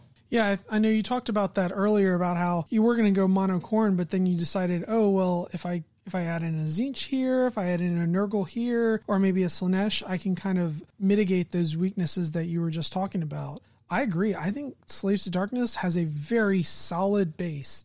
No matter almost what you do, as long as you diversify a little bit, you're gonna do well. And I think that your record speaks for itself. With the most recent game that I played, I think my record right now is either six and two or seven and two. I don't know how many games we've played, but I've only lost the first two games, and that was under a different general who happened to die in the campaign. Not Lord Ricky. Not Lord Ricky, uh, Lord Thrasher. Uh, he lost miserably to a another Khorne army, a, a dedicated Khorne army, and he failed two very key things that he needed to do. And because he failed one of them, it set him back in the combat. And then he failed the second time, which set him back again. And ultimately, it ended with uh, him being devoured by 20 bloodletters and being sacrificed to Khorne. Oh, but not just sacrificed because, as I recall, he is back, right? Oh, oh yeah. Lord Thrasher is back and spawnier than ever. Yeah, he was turned into a chaos spawn. So I wouldn't say he was just sacrificed. Maybe he was tortured and things were grafted on him and the essence of chaos infused him. The gods were quite angry. Yeah, he is now the uh I I guess you could say the pet of Lord Brim. Oh, I love that. And, you know, that was a really, because Spawn, they're not that great, but it's a really flavorful inclusion into your army. I love that. I love it. It's not super strong, but I mean, it's a 50 point body that if you need to hold an objective, I'm just going to have this 50 point body hold this objective in the back. And then because he moves 2d6 worth of, you know, movement, when you do his run, it's 3d6. So he, he moves across the board pretty quick when he, when he wants to. that's true. Lord Brim, send your dog over to capture that objective. what is your favorite non hero unit in the army? In this army, I would have to say that it's either the Marauders or it's the, the Chosen. And is this from a uh, like a play point of view, or is it because they're strong on the battlefield, or is it because you have some sort of like story behind them, or what? I would say it'd have to be from the battlefield. The Marauders, there there's just so many bodies that whenever you want to do something with them, they they get the job done. They're they're reliably fast at getting into combat, and if you put them up against a a, hero or something, something that has like maybe six attacks and one damage each or something like a we'll say a, a sorcerer they will hold that person up if not kill them or if you throw them into your enemy's chaff Yeah, like they're zombies or They- maybe even their anvil. anything with a six plus armor save or less the first round of combat they're going to they're they're going to do some damage if you get to attack first yeah, definitely. Do you think that they punch above their points level, or do you think they punch above their belt? I want to say yes. I think that they do punch above their their points level. As long as you have something, some hero around them, keep it next to a unit of uh, knights with ensorcelled weapons and a unit of warriors with Sword and board. yeah. Yeah, that's pretty nasty. I'll tell you what, they whew, they definitely do well together. This is a particularly contentious question because I know that you are not the biggest fan of painting.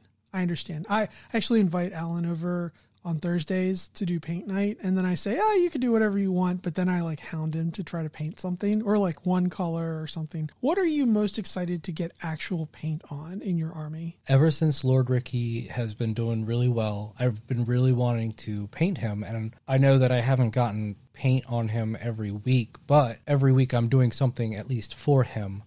And he's got at least four colors on him. So I just need to get his, his weapon painted and get some of his flesh tones painted. And then I can put a put a wash on and he'll be battle ready. Oh yeah. Do you think that might be tonight? Unfortunately, no, not Oh yeah, tonight. that's right. You're dog sitting. I, I am. I am dog totally sitting forgot. for my dad. I would bring him over here, but he is one of those dogs that likes to be up in everything and chew on everything. Oh, yeah, I definitely understand. You know, I think I'm going to change that question in the future to uh, not necessarily what are you most excited to paint up, but what are you most excited to have painted on the tabletop? Because nobody really likes to paint. I mean, I kind of like to paint, but I more like to have painted models on the tabletop. And I know you do too, because with your FEC, you were really excited to have them all painted. You weren't particularly excited to paint them, but once you had them all done, and the same with the Slaanesh, right? Like you were, once you had them all painted, you were like, oh, yes. I definitely did like a, a power struggle of painting them for 30 days to get them ready for Nova both years that I went. Yeah, Alan went with us. If you remember the conversation between Mike and I, uh, Alan was also there with Rebecca, owner of High Tide, where we play all of our battles because High Tide is excellent. I, I can't argue with that. No, you definitely can't. You definitely can't. Uh, I believe last year Alan came with his Slaanesh, right? The last year that we did it, that is 2018 or was it 2019? 2019. 2019. In 2019, Alan came with his Slaanesh. W- what was your story behind that? I don't remember there really being a, a big story. I do remember a specific hero, which was Garzadag. Oh yeah, who uh, in the final battle at Nova, the the big the siege, yeah. The uh, siege. he didn't do very well, and because of that, he got disowned by the gods and left for dead, and was actually recruited into the uh, Flesh Eater Court army that that I have. He is a three armed crypt horror or crypt haunter. Sorry. I do remember that um, this was when Slaanesh was really, really powerful. Do you remember that? Yes, I do. It's they just come out with a new battle tome, and the best thing to do was to have keepers of secrets and then keep summoning them on the battlefield. That being said, how many keepers of secrets did you have in that army? Just one. And how many other keepers of secrets did you have in waiting to be summoned? None. Okay, so it's fair to say that you built you didn't build this army to like necessarily win. You built it because you loved the aesthetic of Slaanesh at the time. Correct. I definitely wanted to have some uh, demonettes that had some uh, liver problems going on, so they were yellow. Let me ask you another question then.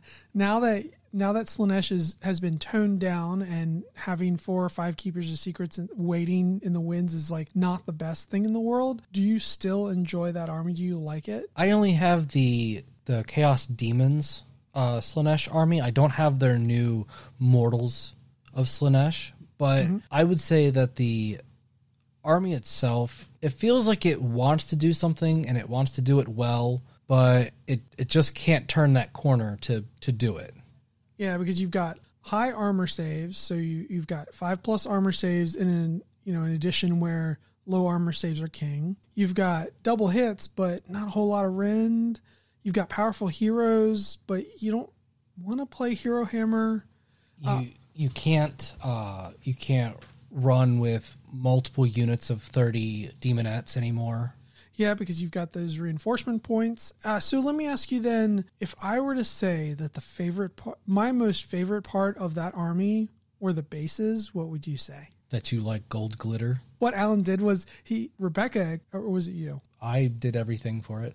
Oh, I didn't know if she got it for you. Like she actually acquired the. Oh no, I, I bought it. She she didn't know. So uh, what Alan did was he got gold glitter that were just big enough to kind of look like gold coins, and then he glued them to all of the bases to look like they were just trampling on tons of those mountains of gold, smog like levels of gold. Yep. And they look really awesome. I, I always think of it as either the herpes army or the chlamydia army because glitter is kind of like the herpes of the craft world. Yeah, I would say that I definitely have enough of that uh, the glue substance that I used on it. Where if it was going to fall off, it's definitely already done that in the past two years. So I don't really worry about glitter being anywhere unless the dog or Violet is scratching at it. yeah, yeah, for sure, for sure. Let's talk a little bit about the last army that you play. I know FEC uh, Flesh Eater Courts has had a little bit of a setback this edition on the account of they're very pillifisted. They have very little rend. They've got a lot, maybe a lot of bodies, but they also don't have very high armor saves. It's very hard for them unless you're running you know, kind of a monster mash in this edition. And Alan, I, I know you never really wanted to run monster mash. I re- I feel like you loved ghoul patrols and things like that. Yeah, I, I definitely loved throwing a lot of bodies and tar pitting a unit.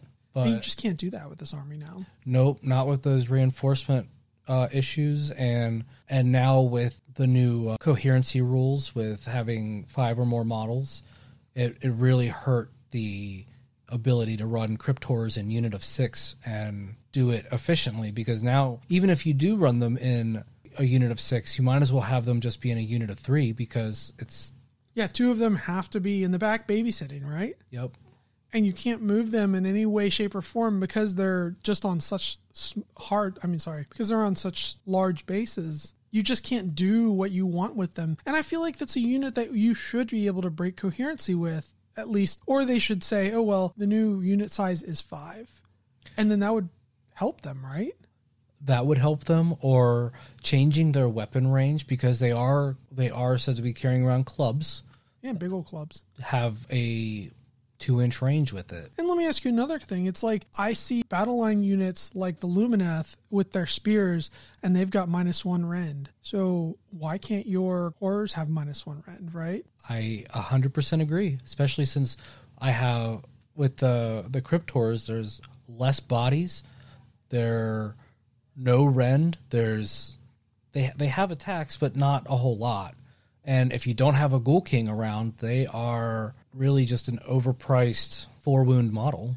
Yeah, and a lot of the things in that army are just plain overpriced, unfortunately. They're overpriced for what they do. And I found that when you charge a unit of those in even if they're doing two damage per swing, even if you get to attack twice with them, if I have a three plus save and you're coming into me, I kind of like shrug and say, okay, maybe I'll lose a guy, maybe one and a half guys, maybe two guys and it, that's just the way it is in this new meta. And it's unfortunate because your fec have in my opinion just the best story behind them. So why don't we talk just a little bit about who your ghoul king is? My ghoul king is king vargo. He i have i've definitely put a lot of time and effort into his his backstory. He originated as a Khorne slaughter priest. In his attempt to gain power, he he got manipulated into becoming a ghoul king, and over time through battles, uh,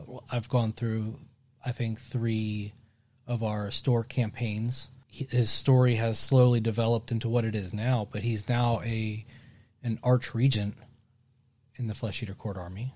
He is an archregent because he ate the flesh of of a of a god beast. Yes, he was in our 2018 Nova Open where we had the big god beast come in, and that was one of the things that he did once he we were all battling inside of the god beast, and King Var was like, load up a whole bunch of stuff on this because we had all airships. Everybody had to bring a custom airship.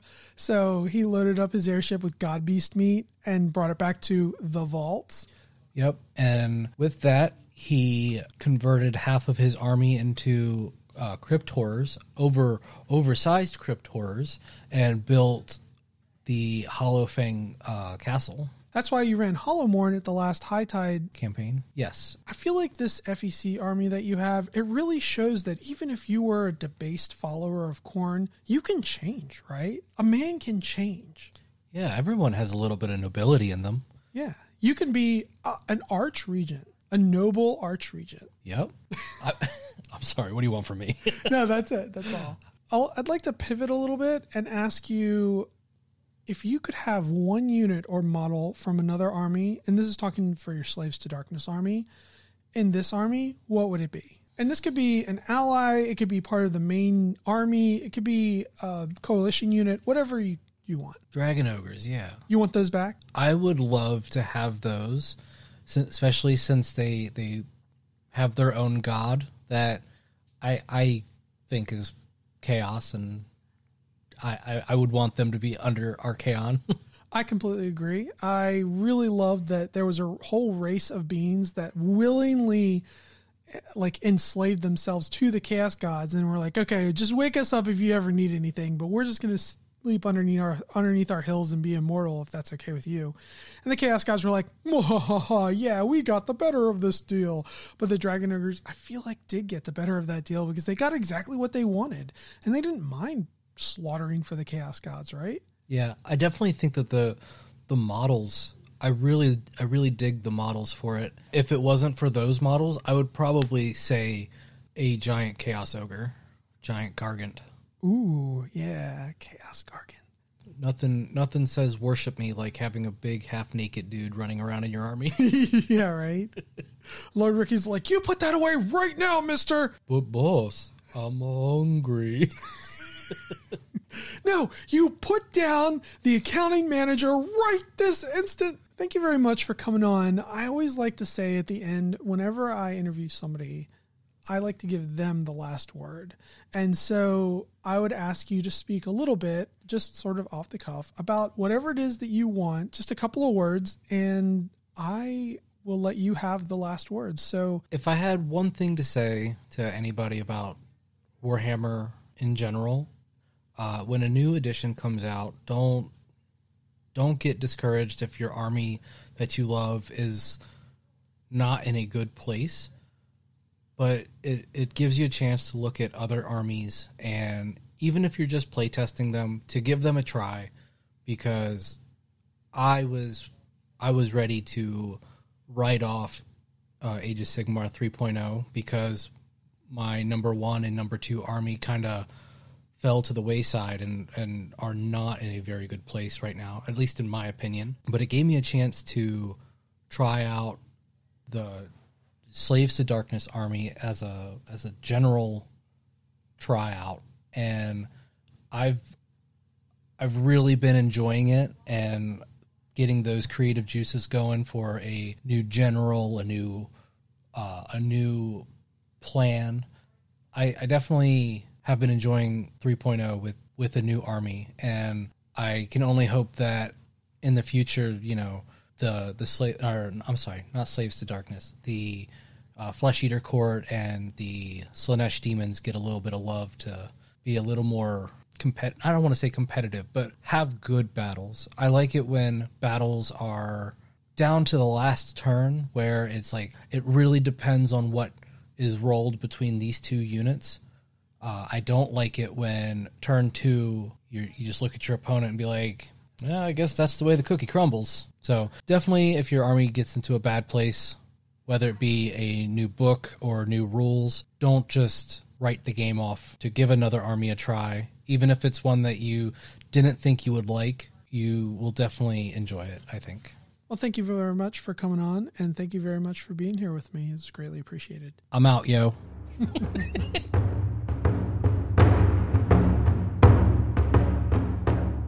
Hey guys, Matt here. I just wanted to sort of talk a little bit before I got into the next narrative. This is something I wrote after my daughter Evelyn had a uh, battle against Lumineth, and I thought to myself, how do exactly you know the realms of Shyish and the peoples of Shyish deal with Ossiarch Bone Reapers? And it can't all be doom and gloom because there have been hints before that the great necromancer himself has blessed civilizations that, you know, venerate him. And I'm wondering, these Ossiarch Bone Reapers are supposed to be like this great protectorate of the realm. They're kind of like like a mafia of sorts. So there has to be somebody that they actually protect.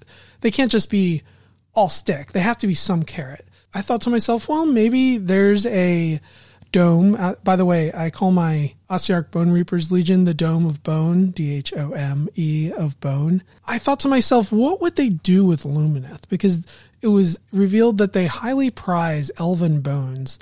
Maybe they would think of a way to work with them rather than always just taking them after what would appear to be a battle that costs them dearly. So enjoy. I do a little bit of civilization building, a little bit of character building, sort of trying to answer the questions that we all have, like how do mortals actually live in these realms, and especially Shyish. Prisoners of the Gods. The elf looked at the woman across the table from her. She did not look at the creature made of bones sitting to her right. The creature was a caricature of a bipedal mortal, with bones in place of muscle and sinew. The elf could feel the residue of amethyst magic binding the creature. It was as though they applied a wood stain made of magic to seal it. She was sure the other mortal in the room could not feel it. Humans had such dull senses, and it took them so long to see what was right in front of their face. Nobody said anything, and the bored looking human with a tightly wrapped bun of black hair and thick glasses used a gold tipped quill to write for the next minute. The elf waited. She was patient. It wasn't her life's sand slipping through the hourglass. Finally, the gaunt cheeked official cleaned the nub of her pen, wiped it with a much used cloth, and placed it in a drawer at her side. Your name? she asked. To the elf's surprise, the official was not fearful. The official did not even glance at the undead monstrosity of bone crouching next to her. Your name? she repeated, and her voice attended a nasal tonality. The elf said nothing, but pursed her lips. The official turned to the skeletal creature. Do you know if she's a mute? They spoke. They screamed, it said. Its voice was a raspy hollow, air forced through bones to resemble speech. Battle cries, cries of pain. So they can speak, she said. She turned to the elf. You can speak, correct? I can, the elf said. She was offended that this ignorant mortal would think that her perfection could be marred by such a disability. The clone adepts in Iliatha would never allow that to happen. I will not give you my name, though. Names have power. Yes, the woman said, though if she agreed with the elf or not, the elf could not tell. If I cannot distinguish you when formed into lots for work detail, you will be assigned a brand. You may call me Aenestra, the elf said. That was her grandmother's name, dead a thousand years in the collapse of the Akaridara. I will not be your slave. I will not do your work. I will die before furthering your unnatural kingdom. The officious woman's eyes glazed as though she had heard this before and was waiting for the elf known as Aenestra to wind down before speaking. She folded her hands and watched the elf. Well, the elf said, are you going to have your monsters slaughter me and harvest my bones now that you know I will not serve you? Please know that we do not make this offer to every captive taken, the woman said. The opportunity to live well exists here. We follow our ancestors' guidance, she said as she indicated the bone creature next to her. When we die, we live on with them and they protect us. The great necromancer has ever been kind to our people, and we ensure he finds bountiful harvest in us so that his great warriors may protect us. The elf sat back, a look of disgust plain on her face. You want me to be grateful for the chance to, what, be farmed by them? It is not a farm, the official said. We have fine academies where our children and youths are taught. They learn engineering, war, even magic. You could become a great professor of the etheric in the dome. I have been told that elven bones do not grow brittle, so you will not be harvested for a long time. Your genetic traits can be used to strengthen our stock considerably. The elf's tinkle of laughter cut her off. It was cruel, as though a student had said something particularly unenlightened. you think that even if I could, I would wallow in the mud with your offspring? Little one, I am an enlightened Viliatha. We do not need to debase ourselves in such a way any more to conceive. We are incapable of such barbaric acts, she said, with a degree of smug finality. The woman finally showed some emotion as her brows knitted together and she looked to one side. Is she telling the truth? she asked the creature of bone. This is unknown, it said in reply. She may be lying. The elf braced herself for what was to come. Torture was possible. Worse than torture was possible. Do your worst, she said. She let spite deliver the words and saw a mist of saliva punctuate her sibilance. The official sat straight with her nose in the air. Ionestra, I am offended that you would think so low of our people. We are not barbarians, like those bands of chaos empowered lunatics rampaging across the land. We would not use physical pain to get information, and we do not allow experimentation of any type on captives. It is unethical. The elf laughed again at the absurdity of the statement. But you would kill me and harvest my bones, she said.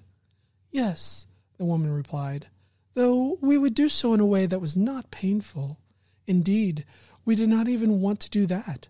After your people's invasion of our realm, we reached out to your rulers. We sent three emissaries, one being a most skilled philosopher and one of the oldest constructed ancestral bone wardens we had. Do you know what happened? The elf said nothing, so the woman continued. Your people killed them.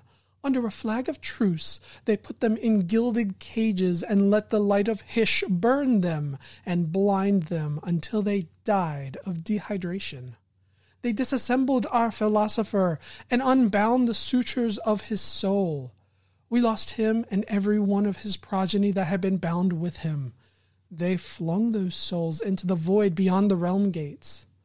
My name is Havana Sol Saragath and that was my ancestors your people destroyed. You invaded our realm first, the elf said. Heat rose in her cheeks as she said it. You despoiled one of the most sacred mountains we had and destroyed a place of great beauty. Did we? she asked. Or do we all just look alike to you?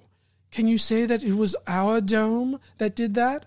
Our armies that have not marched in a thousand years before last week? She held up a hand to forestall the elf's heated reply. I will not insult you by saying we do not know of that which you speak. Yes, we know of the Legion's invasion of Hysh. We know of your lord's counterattack, which smashed one of our guardian fortresses near the realm gate. But it was your Iliatha which attacked our dome directly, was it not? Did your nation attack our dome? We do, as the light of truth commands, the elf said. She knew it was a feeble argument. And we do as the great necromancer commands, the woman said with a flat stare. He has commanded us to defend these lands and this realm. Neither I nor our ancestral constructs have harmed you or yours before this battle. In other times, we have sent emissaries to your places of learning. We have treated with your cathallars. Our ancestors have learned much of shaping bone from them. You lie, the elf replied. None of the sacred order of Scinari would dare treat with abominations like these creatures. Yet, if anything, the woman's back got a bit more rigid. I have offended her, the elf thought. As in everything else you have presumed, you have been misinformed, the woman said. I invite you to return to your homeland, since you would not take us up on our offer. The official placed a vellum envelope into the elf's hand. Deliver this to your people so that we may prevent avoidable chaos of skirmishes like these in the future. I would like to remember that we have a great enemy, and it does not rest on its laurels. We waste time fighting each other. Let our gods strike at one another if they feel they have to, but we should save our strength for the real war. The elf knew precisely of whom the official spoke, though she said nothing in response. This petty bureaucrat could not know that they had their great enemy locked away. If they were stupid enough to let her go, she would destroy the vellum envelope as soon as she could. And when you get back to your homeland, seek out your Cathallar, the woman said. I am sure she will have words for you.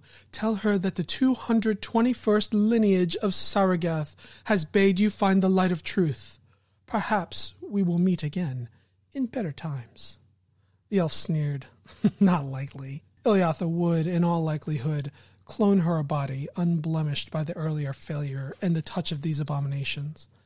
She looked forward to the new skin as one might a fresh bath.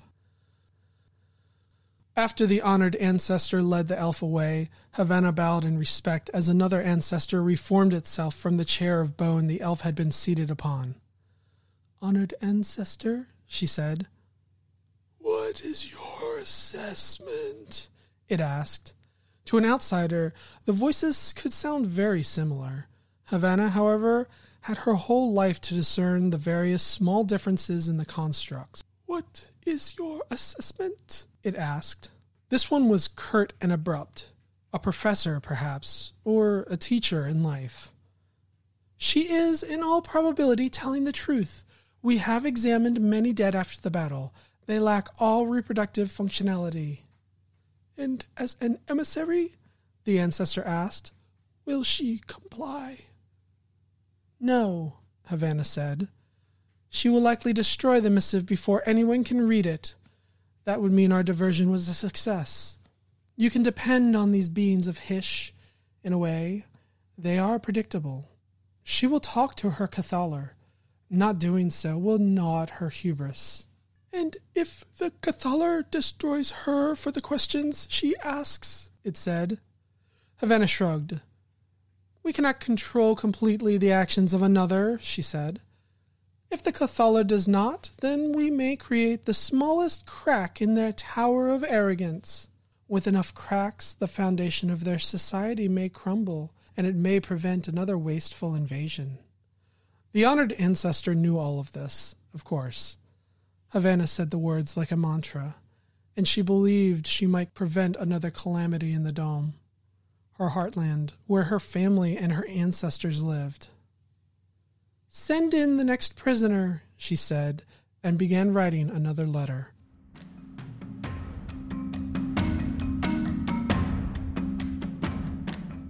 Hey, we're back, and well, I'm back.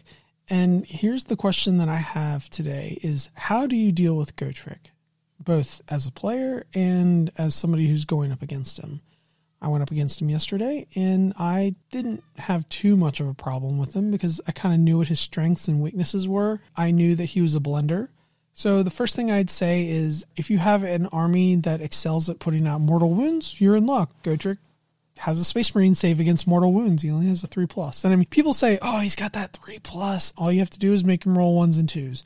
If you have high mortal wound output, then you'll be just fine. If you play an army like Stormcast, then you're going to have to play the runaway game, or you're going to have to tell, uh, make it so that the other player has to commit Gotrek in a way that that puts him out of place, like makes him run over to one side of the board because he only has like four inches of movement. He can't really do much else other than that. So as long as you can get him to commit to one side or the other, then he's going to be not as not as easy for your opponent to use against you. And I wouldn't say, especially if you have a Stormcast or something that's like really expensive and there aren't a whole lot of them, don't just sacrifice units to him. You can't you can't play that game because then he's actually getting his points value off. Because you know, Gotrek, let's say just a little under 500 points, and if he kills two or three units of Stormcast, all of a sudden he's made up his points there. Your opponent is doing his job as far as what Gotrek does, which is kill. If you have something like Blades of Khorne, which is what I had last night, then I would say encircle Gotrek. Get your guys up there, make them run up, get your Reaver squads and say, well, here's 10 Reavers uh, within three inches of you. 3.01 inches away from you. They're not going to charge you. They're just going to circle you and you can't really do anything except for fight them. And so now you're forcing your opponent to use Gotrek in a way that kills an 80 point squad of 10 guys that goes down to a stiff breeze anyway, and it gives you a blood point. If you're playing something like Goblins or any other anything else Skaven that has cheap bodies, throw those 10 cheap bodies not up against him, but in his way. Constantly be in his way. Make him commit to sitting there and killing 10 bodies while 10 more are just a mere six inches away on the you know on the objective or wherever they need to be so that every turn you're just feeding him more and more and forcing him to stay away from your your monsters your hell pit abominations or your rat ogres or whatever he actually wants to get into and kill. Because a lot of people i notice the first thing they do is they'll throw a big dragon or a Hell Pit Abomination or, you know, Harvester, Gothizzar Harvester against him, and then he just kills that thing dead immediately. And they're like, oh, uh, run, run away. And, you know, run away from Gotrek is, is a good thing to do. It's, you know, it's definitely a strategy. But I like to let my unit or let my opponent use his model I know last night my opponent was pretty happy that Gotrek did really destroyed a couple. I, I got him a little bit too close to my Blood Bloodsecrator, and he did manage to kill the Blood Bloodsecrator, and he managed to kill a couple squads of Reavers, and he killed some some Khorne demons that I immediately brought back. That's what eventually killed him. Where anything you can, anytime you can look at Gotrek and say, "Here, make a whole whole bunch of saves," he will eventually fail eight of them and your opponent can heal him up, but if he's healing him up, he's not doing anything else. He's not finest houring. He's not getting additional command points. He's not doing anything else. He's just healing Gotrek. I'd say keep him in place. That's the best thing you can do.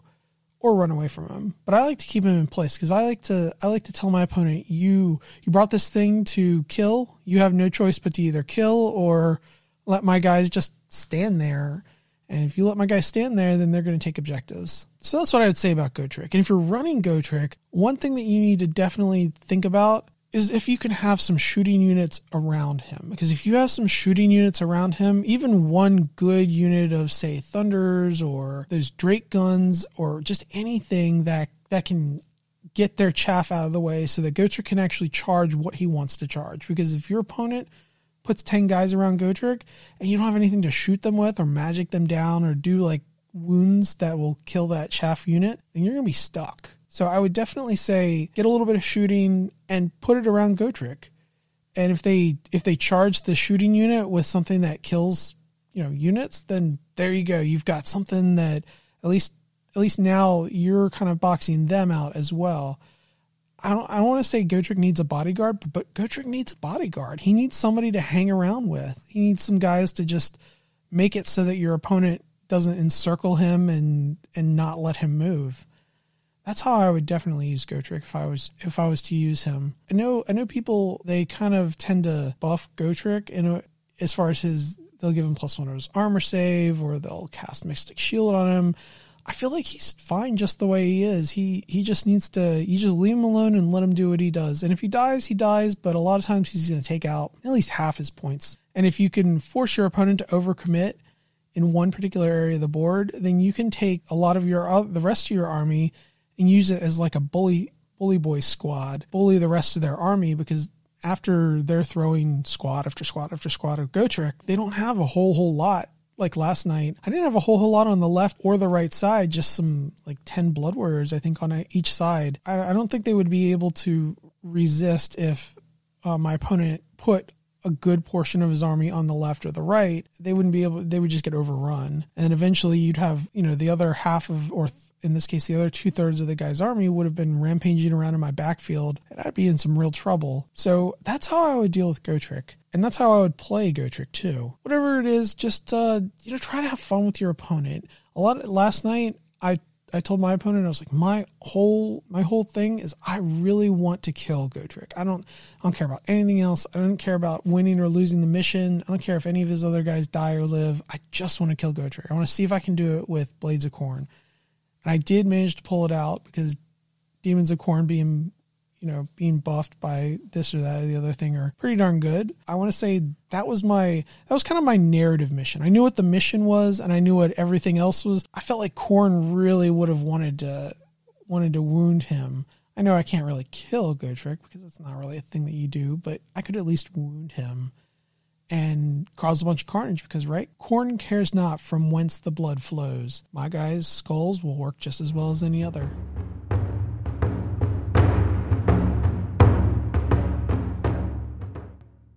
Thank you for listening to Seriously Narrative, a Warhammer podcast.